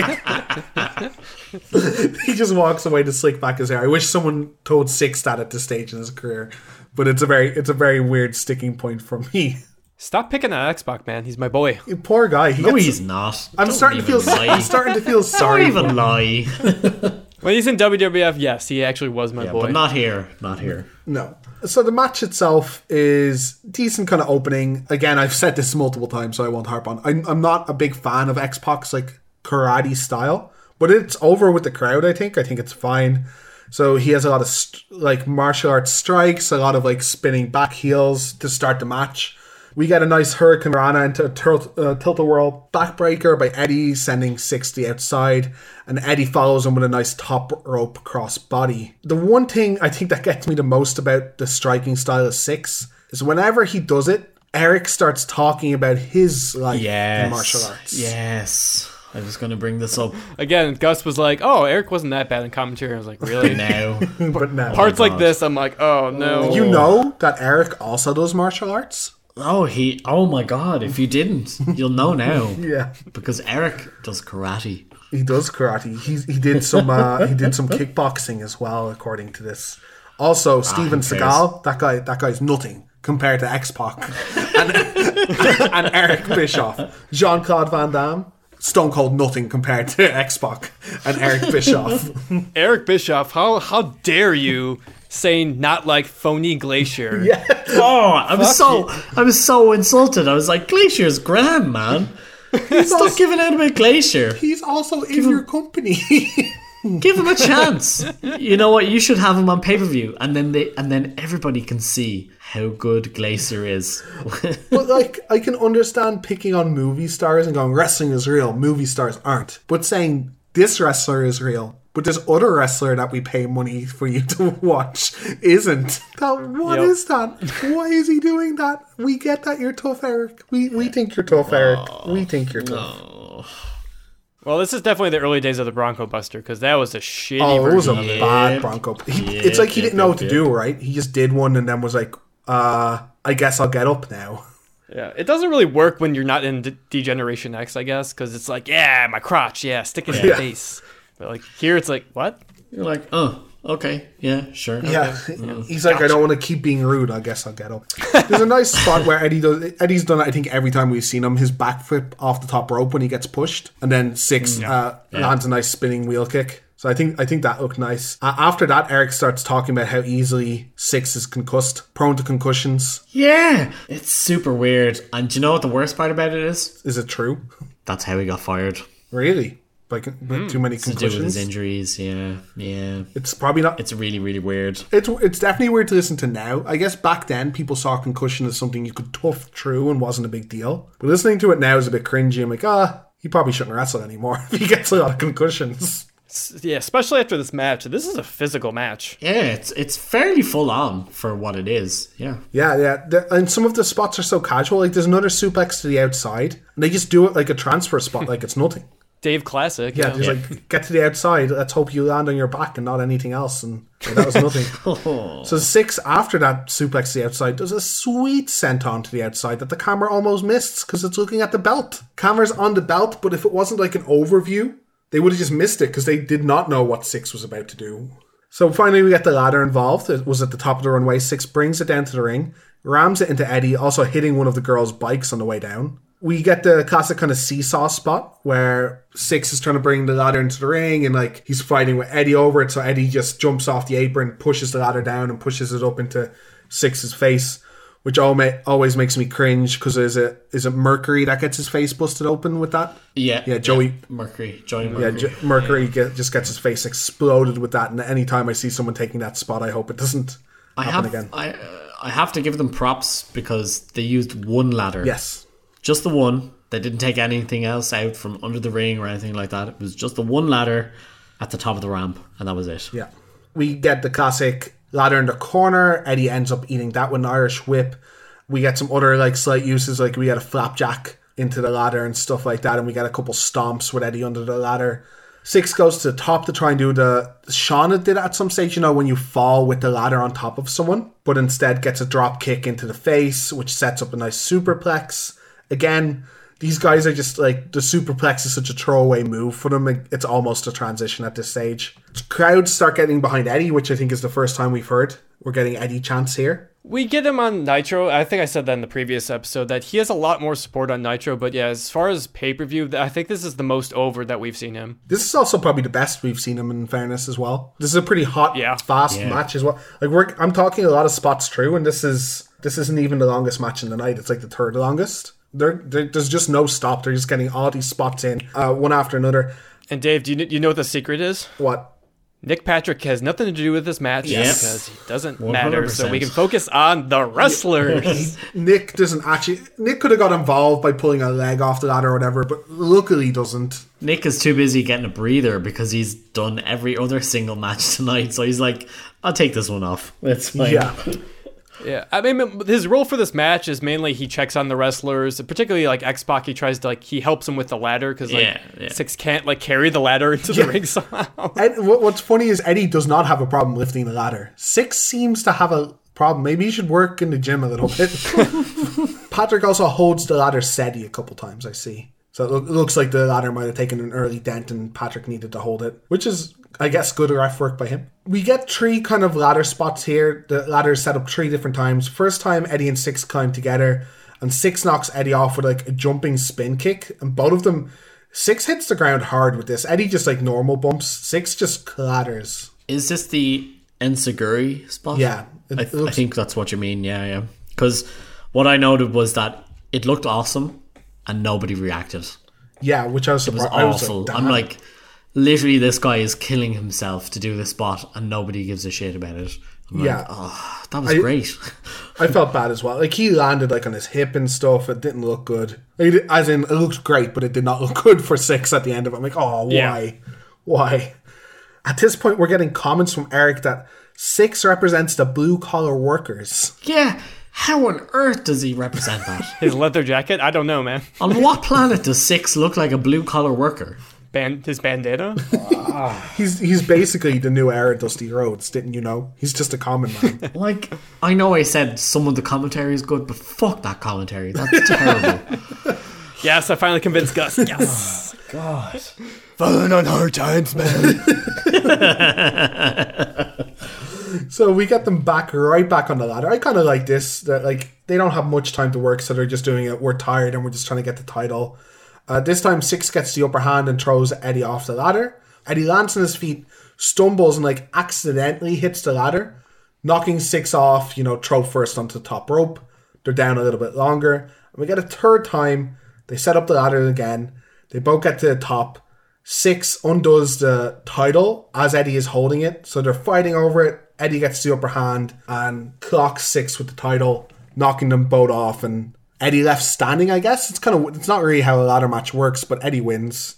It's the dumbest finish I've seen in a long time. And I think it's a bit of a botch as well. Mm-hmm. Yeah, I think I think, I think that so, it's fucked up. I don't think they mean for it with Eddie having to get off the ladder to pick up the belt. I think he's meant to hold on to it. Yeah, I think he fell. Like I think X Pac or Syxx, whatever you want to call him, is meant to fall off, and Eddie's meant to hold on to it, but they don't catch it, so he it drops. So he has to get down and pick it up, and it just makes it look ten times worse as well. But it's still really, really stupid. It makes it look like Syxx fell with the title and won. Kind of, yeah. But it, it's a terrible end. It's a terrible end. Like it's a it's a solid match. I'm not going to say it's a bad match or anything, but it's a really really bad finish. Yeah, I can agree. That the finish is kind of unimaginative and all the other spots that were done in such quick succession, I thought there'd just be a nice one nice finish makes this an excellent match, right? I don't know. Even like even if they'd done climb to the top the third time and they're so tired that Eddie is finally able to knock Syxx off and take the title, it wouldn't be amazing, but it would still be way better than what happened. Do you guys know what Eric meant by "do this for Alice in Chains, man"? I think it's just a band he likes. Oh my god, something to do with Layne Staley? Yeah, maybe he did die around this time. Okay, that makes sense. That's what I'm going to look up now. Yeah. Yep. No, that makes a lot of sense. Okay. No, he definitely didn't die then. Uh, So is it just I enjoy Alice in Chains and also X Pac looks like a dude that enjoys Alice in Chains? That's why I was asking you guys. I was lost for Yeah, words. I I, think couldn't that's think of a reason. That's super weird. What is he on about? I don't know, man. I think what ruined it the most. I mean, yeah, the finish wasn't the best. The moment is lessened because there's no victory music as well. I think that's the Oh, other worst part 100%. about no music. Yeah. is you don't get this like big moment where the crowd can pop. I mean, Eddie does get a nice pop. It's like, man, we could have gotten Eddie over w- way more with all Yeah, these you, together. you also get the nice moment he's in the crowd and the WCW guys. He's like celebrating with Yeah. Arn and stuff, which could be not an exact passing of the guard, but you know, the tough guys, the old schoolers giving their praise to Eddie, and he's the new wave defending WCW. And again, we're surprised by how much music affects it. Music would have made it a bigger moment. Also, commentary ruining it, telling them that Eddie used a foreign weapon to win. What are you? It's a ladder match. What are you talking about? It's like, oh, he's not allowed to hit him with the title. You're supposed to just get the title. Same with when Eddie hits them. So they don't comment when X Pac hits Eddie with a ladder. But then when Eddie hits X Pac with a ladder, he's like, what's he doing? That's meant for climbing. What? Thanks. Okay. Sure. Like you just you just referenced the Scott Hall match where they lamp each other with the ladder multiple times. What are you? Oh, Bischoff. A plus commentary.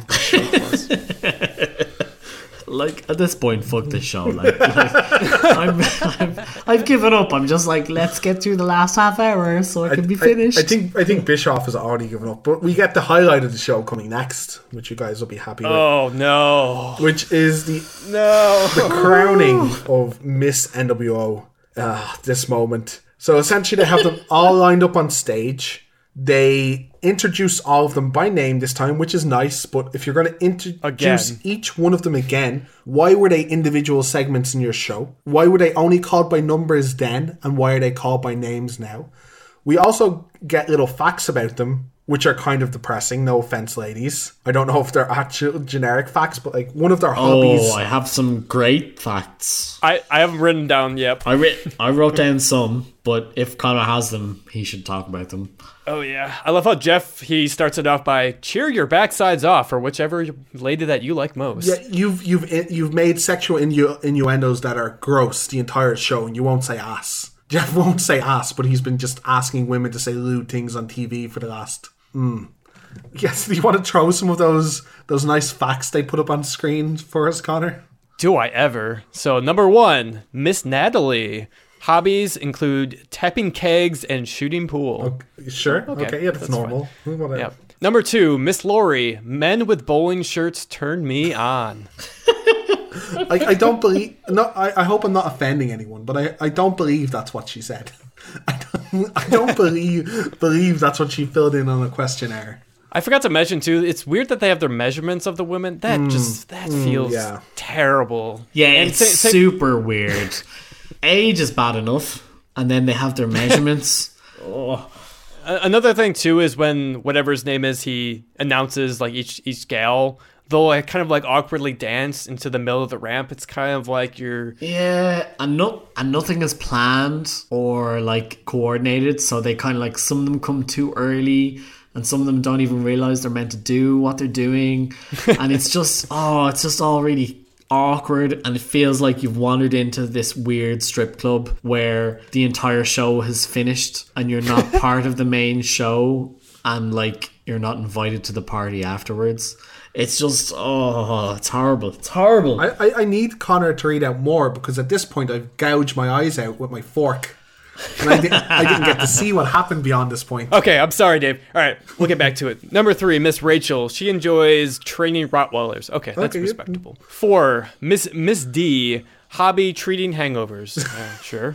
Number five, Miss Connie. Quote is "Shut up, you little brats." I think this was the bus driver. Yeah, this was the bus driver. Uh, number six, I don't have a name. I'm sorry. Uh, detailing pickup trucks. Everyone needs a hobby. Yeah. Number seven is Miss Becky. Hobby cooking brats and French fries. You know, Yeah, typical yeah. hobby. That- really specific. I, I think she does many different types of brats and French fries, and not just generic ones from the market all the time. She's a connoisseur of the, the of the French fry. Connoisseur, connoisseur. Not in this case. Not connoisseur. Not in this case. That sounds like they're just like particularly interested Coins, in yeah. in currency and coins. All right, we gotta get through this. Number eight and number nine, for some reason, it's the same graphic, whatever. So one of them is Miss Trisha, that's number whatever, and the graphic says Mary. This woman looks super young. yeah, one of them does. It's like really suspect. Yeah. The best is though the occupation grain inspector. Yeah. Yeah. What a occupation. And quote is men in leather get my motor running. And so number nine, same graphic, so we don't know what it is. Number ten, Miss Jody, hobby bowling and playing the lottery. Another great. Another great hobby You know, usual- for everyone to have. Yeah. Definitely.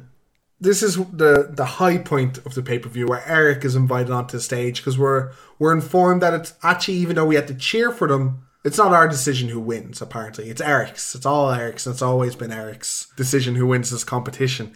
Eric asks the crowd, "Is there anything better than a girl with her own hog?" In which the crowd replies. Absolutely no Who gives a noise. Please stop doing this segment. No one cares if the woman owns her own bike. That's your fetish, Eric. No one else's.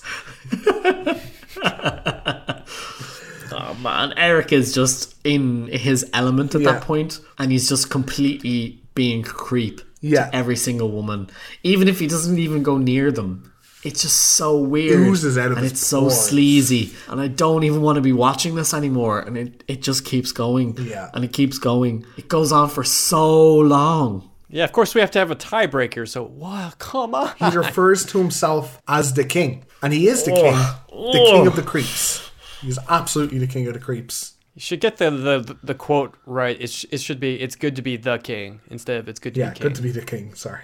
But Eric decides that there needs to be a tiebreaker, as you said. He's going to ask two remaining girls a question, but he's going to whisper to them, and they're going to whisper back, and you don't get to hear it. Why? No one but Eric and that woman, those women he whispers to know. But that's what happened. And then Eric chose a woman, and I don't mean to be rude. Eric did not pick the most conventionally pretty woman. And I was like, okay, so they, I, I don't mind that. And there's nothing, there's nothing wrong with that. So maybe they've picked like the biggest biker lover or wrestler lover. I'm like, okay, that's fair. I don't mind. But then Eric goes on to like jokingly said she's beautiful on the inside while laughing at DiBiase to make it really creepy and scummy. And then they put her on a throne that is a giant toilet. So they just purposely have obviously purposely picked a woman they don't find attractive, made fun of her, and made her sit on a giant toilet. and doesn't even know her name Doesn't either. even know her name. You haven't even got to the kiss yet. Oh, they kiss twice. Oh, they like do a real deep kiss twice. Eric kisses her, and they get and pyro. they get pyro. Oh, of course, yeah, because Eric gets pyro. Oh. to our listeners, by the way, this stuff is actually happening. We're not making No, shit we're up not here. just oh. we're not just besmirching the good Bischoff name. It made my soul feel dirty. It's so awful. Like I would rather they just show porno Yeah, at this point. Yeah. like porno would be less awkward than this. oh, it really would. It, it is. It is the worst thing I've ever oh, seen in It's wrestling. So bad. It's so bad, and it's the worst of wrestling, all in one, encapsulated Pretty much. in one thing. Like So I would watch Trish Stratus bark like a dog for Vince McMahon on a loop for five hours before I'd watch these two, these five two minute segments ever again in my life. Oh, This is this is a That's tough. tough. Would you rather? That's a tough. Would you rather? the big problem is that this this segment never ends. Yeah. it goes on forever. Ten minutes. I I clocked it. Like I, I literally have it in full caps in the notes. I just have it never ends because it goes on forever, and because of that, there's no commentary. Yeah.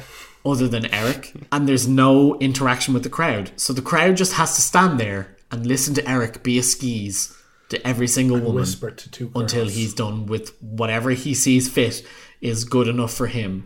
And it's just the worst thing I've ever seen in my life. As a wrestling fan, I'm kind of ashamed even just watching this. As a, As as a a, human being, I'm ashamed. I wish I wasn't a human being. Yeah. The worst thing is, so a lot of the sexist angles that are going to come up in later Nitros and in WWF, I understand who it's for. I understand it's for teenagers without better sense. I hate it, but I understand their target. This is just for Eric. There is no, there's no 100%. target audience for this. No one in the crowd, no teenagers going, yeah, this is hot. Why is that woman on a giant black toilet? By the way, her name is Miss Becky. Miss Thank Becky you very Woods. much. Miss- Oh, no Becky. problem. No Oh, problem, okay, Dave. Okay, I'm, I'm glad there's a name. I'm glad there's a name, but like they must have not consulted with this at all. They've literally Oh, no. just gone, "Yeah, we're going to do this." But and can, like, can you yeah, sure, imagine? yeah, yeah, So these some of these wrestlers aren't going to get pyro or music, or some of them are going to be underpaid or not on full time contracts. Right? What are we going to do with the rest of the money? We're going to paint a giant toilet black. Let's not forget, they make a big point about the fact that the only reason these women are here is because they paid their own way and they were able to show up and they paid their own way. Nothing to do with them bringing them on. They just take the piss out of them. It's it's horrible. It's so bad.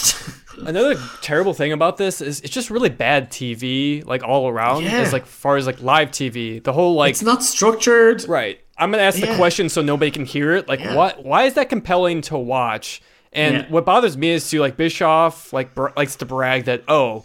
Well, WCW, we do live TV better than WWF. It's like, well, what the This fuck is is this then? Fucking awful.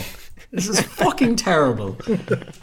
Like this is just full of like of women that are just standing there who are basically being treated like pieces of meat, and they're just the show. expected to figure out something on the spot, and then if they don't, they just get ridiculed, and it's just horrifying. It's so And these, bad. These are Like, fans of the show, right? Like we assume that these are like they've written in or they pulled them from the crowd, one or the two. So these are actual fans of your product. These aren't like models you've paid and you're going to tell them, hey, you're going to take a bit of again not acceptable.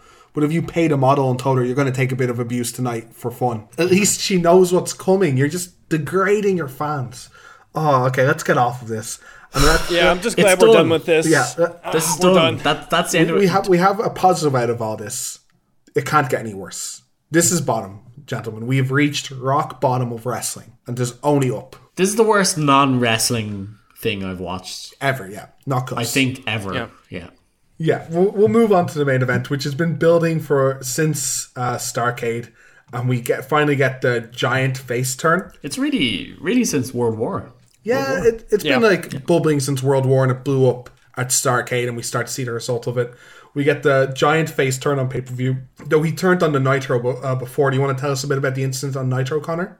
Yeah, so this is where we get like the the Bischoff. He claims that there's the one tape thing, which is you know stupid again. But so as the NWO they beat down Piper, Hogan tells him to choke slam Piper, and Giant of course refuses. Hogan accuses Giant, of course, of dropping the ball again, and Giant grabs Hogan by the throat.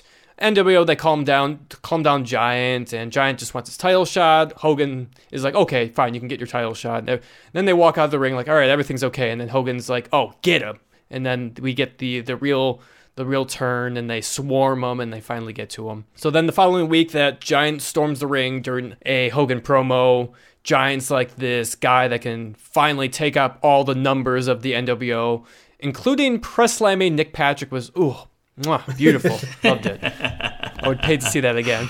So Hogan finally gets the chair to Giant. They beat him down for a while. That's where we get Sting comes down from the to the ring. He whispers to Giant again. Who, who, what is he saying to Giant? We'll never know. And he leaves the bat to Giant. And Vince goes to grab the bat, but Giant wakes up and he fights off the entire NWO with the bat. I really hope that like st- what Sting is telling all these people is like he's been growing as a person and he's been enjoying his time off. So he's decided to become a writer and he's like telling him like fragments of writing for a novel that he's going Yeah. to produce. And they're like, "Oh wow, that's so so inspirational." I hope he's taunting them. I hope he's like, I got paid a lot more than you for doing very little. they make me walk. I get paid to do nothing. to do nothing. I didn't even have to come in last week. How many times you wrestled in the last month, buddy? Wait till you We'll see Dave. Sting that, Wait yeah. till you see. Oh, but you guys have to hear about this. So the following week on Nitro, so Giant kept breaking into the NWO locker room demanding his title shot, or he gets to like wrestle Hogan. Hogan, of course, like refuses. Doesn't have a contract. I'm not gonna wrestle you. So whatever the WCW committee is, whatever that thing is that only exists for you know one week. Competition committee. Yeah, yeah. Yeah, of course. They decide that Giant would face Hogan on Nitro in a non title affair. So free TV again, giving it away. But the big reason for this match Oh, was amazing. for TNT. Yep. Amazing. I've just read your notes. to promote the new show, The New Adventures of Robin Hood. so, oh, it gets better. Just wait. Oh, I'm reading this. This is the best. Yeah, the match starts two minutes before the end of the show. So you would get the rest of the match during commercial breaks for Robin Hood. You would get like two snippets of the match. so the best part is too, they would fake it as it was like live. Although like by the fourth commercial break, you can tell they're not sweating. They're not like huffing and puffing. So, and the commentators are giving out, oh, what a legendary 40 minute match by Hogan and Giants. They're really going.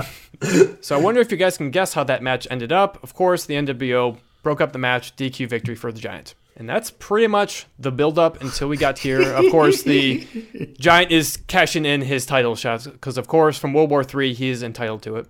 So I mean, credit to WCW because like, there's a lot of things that like they had to face being a part of the Turner Network, and that's something that WWF never really had to battle with, with. yeah. And this was obviously like a Turner type thing because there's no way WCW would be this stupid to cheapen their main event to do that. And this is just a ratings grab. It did seem that randomly Turner was like completely behind the product, and then other times he used the product to pro- promote his other stuff. So sometimes it was his crown jewel, and that's what he wanted to work. And other times it's like whatever. It's just like I just use it for better ratings for my channel overall. To be fair, like Ted is the reason they lasted so long. Yeah. Because once Ted didn't have a say, that's when the company died. This is true. Yep. So typical Hogan stuff. The end. No. Um, I wish you were wrong, but uh, Yeah. So same match as a couple months before the end. Hogan gets, uh, I think, quite a nice entrance here. You know, for all the plainness and a lot of the other entrances, he gets pyro. He gets a little bit of a video beforehand. Three of the Dallas Cowboys come down. One of them looks like he doesn't want to be there. I don't know his name. The center. Oh, I don't know which one it is, but it's Nate Newton, Ray Donaldson, and George Teague are the three people. I, I think it's Ray Donaldson is the center, and the other two are like amped up and they're just randomly shouting NWO, and the center is like, I am also here. Also, you know, uh, Virgil comes. Uh, I keep calling him Virgil. Vince comes down to the ring with them as well, but it's a bit cool. Like these guys all have Super Bowl rings. Uh, they do have some No. star power behind them. No, two of them have Super Bowl rings, Dave. only two of them. It's very Oh, clear. Only two Oh, of them show the rings, so I'm pretty sure the other guy does not have a ring. Ooh, just showing Yeah, off. Just really Just showing awkward. my favorite part is Bischoff goes pyro to music, another first. breaking breaking records all the time, making impossible strides in entertainment. Eric makes makes another reference to WB here. They already made a Connecticut reference at some stage, but they make a Vince McMahon reference saying, you know, he owes everything to Hulk. Essentially, he names a bunch of famous bookers, including Vince, and says they built like their companies around Hulk, and they, Hulk made them a lot of money. Which is kind of again kind of drawing attention to your counterparts isn't great.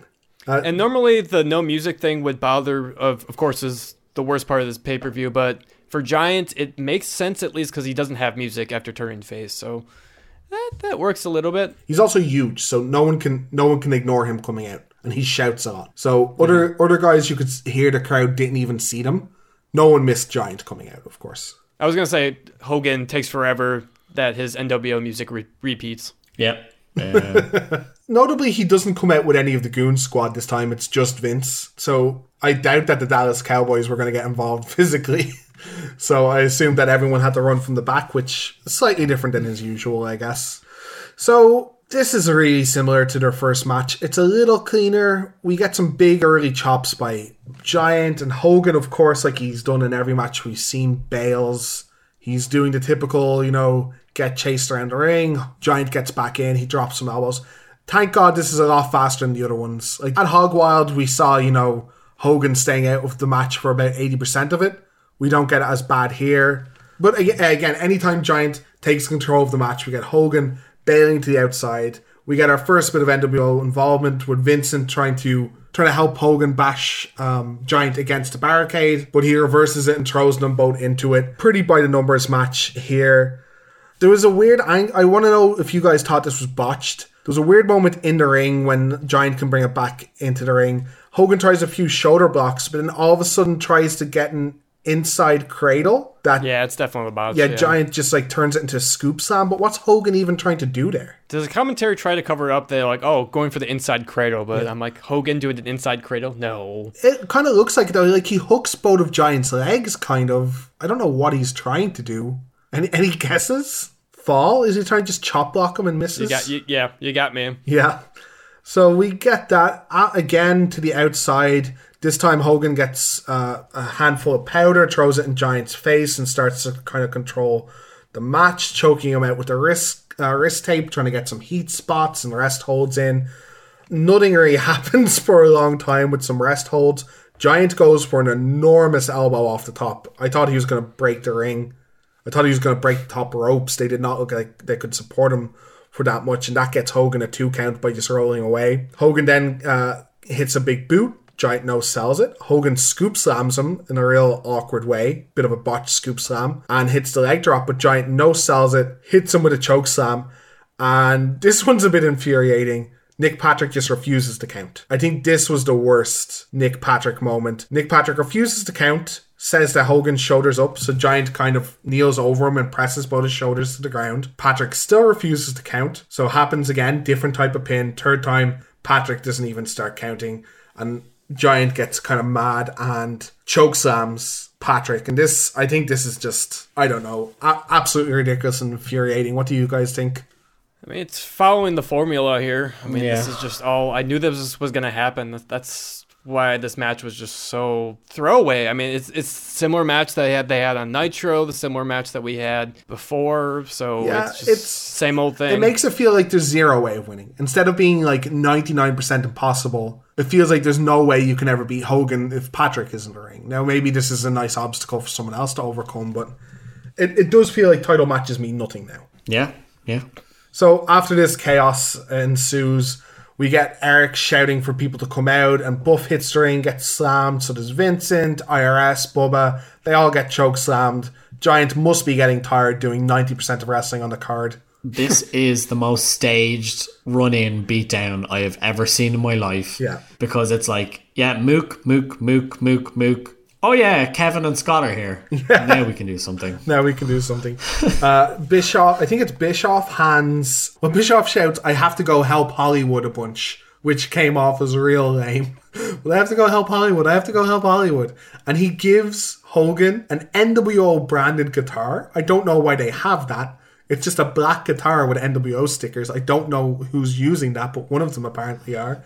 Well, th- that guitar is from the band. The most important thing that they do in the entire night. Is it from the band? Wow. Yeah, it's like the lead guy. That's his guitar. So that it's probably a real can guitar as well, so that's why it smashes like that. it can't be because it explodes with white powder. So yeah, like, the powder is be. weird. Yeah, it takes Super a while weird. though. So obviously Hogan hits Giant a bunch with it, but doesn't break properly, and it like leaves a bad bloody bruise on the back of Giant. So he he fairly beats him with it. He goes down. They then nearly undress Giant because they take down his straps, but too far. So his ass is just out for a little while until someone pulls it back up. Again, I don't know why they love these wooden chairs, but smashes a wooden chair off his back, which looks really painful. Oh, it's brutal. Yeah. Yeah, I don't know why. They're just so angry at Giant all of a sudden, smashing all these wooden things off him. And he was like, the bruises look pretty bad. And then they try take two of pulling down his leotard without letting out his ass. And they spray paint him. And that's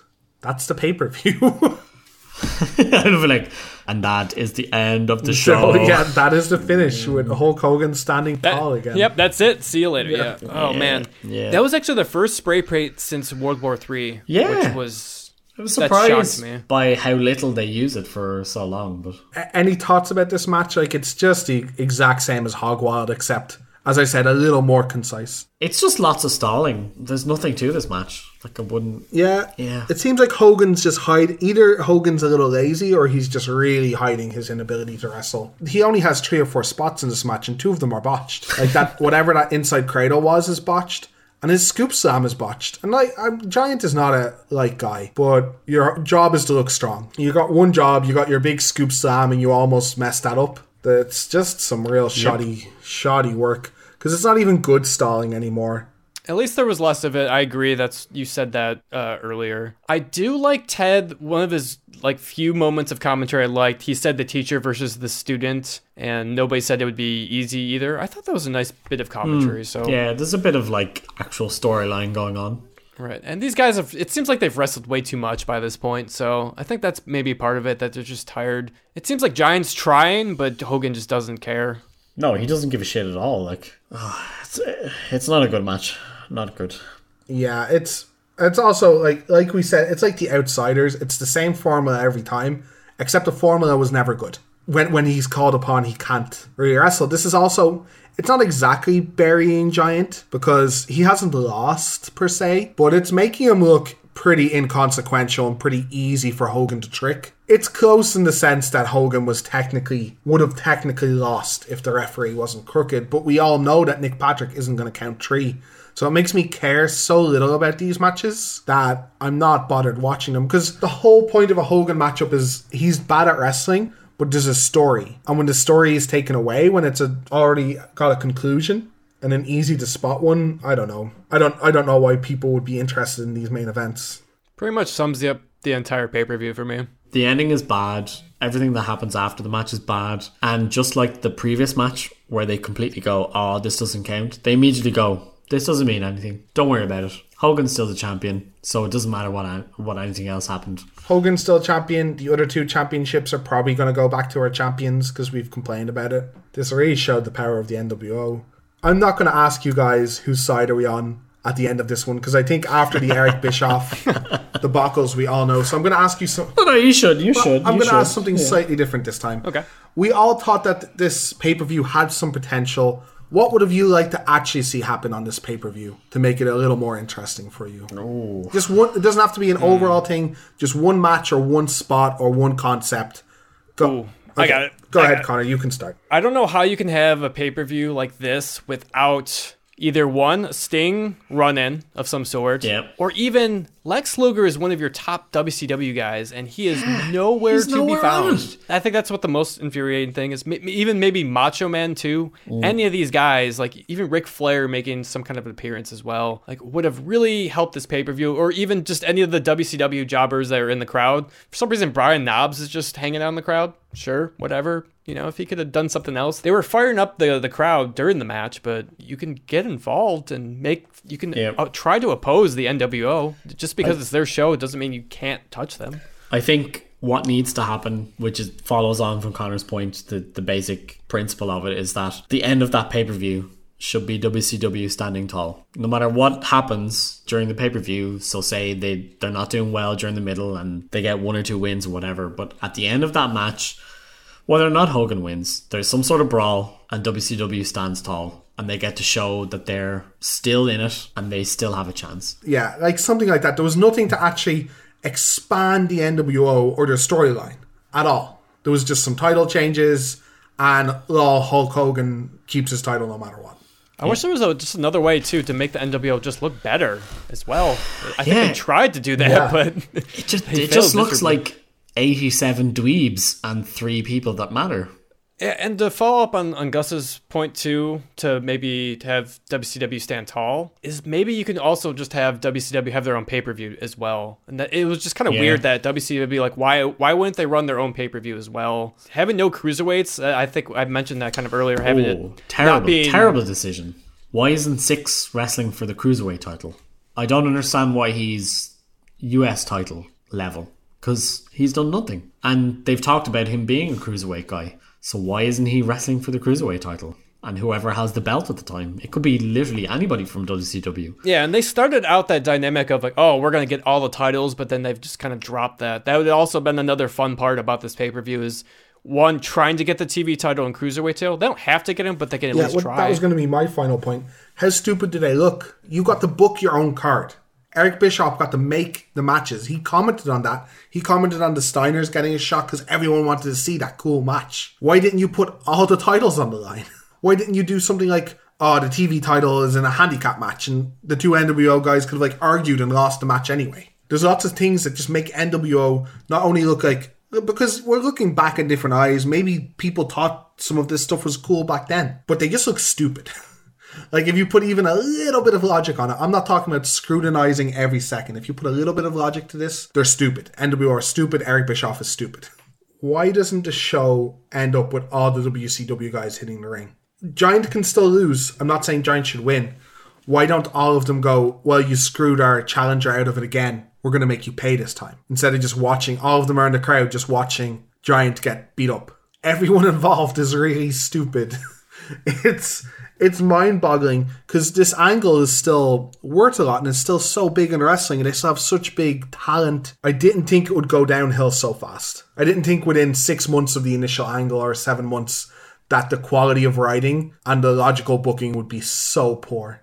I think they just got overconfident. I, I mean, obviously, I think that's Yeah. that's what it was, Yeah. and they they just think that this NWO thing that they can not do any wrong. Yeah, free money. And obviously, they should have learned from their mistakes, but it continues again and again with World War Three, Hog Wild. They're they they just don't learn from their mistakes somehow. And luckily, this is just like one show, so they they don't have like this bad of level shows for the rest of the year. But it's kind of like foreshadowing of like the beginning of the end. Yeah. Because yeah, th- definitely, I can firmly state without a doubt this is the worst pay per view I've ever seen in my life. Good, good, good, good that it doesn't get any worse than this. good, because it's done now. Yeah. This is also Yes. like the only pay per view where I couldn't point at a match and say you should go see it. I think every No, yeah. every pay per view. I think there was one match where I'm like, yeah, just go see the Rey match. You should probably watch all of Rey's pay per view matches from this era, or you know, this match was interesting because these wrestlers were younger and it's a weird dynamic.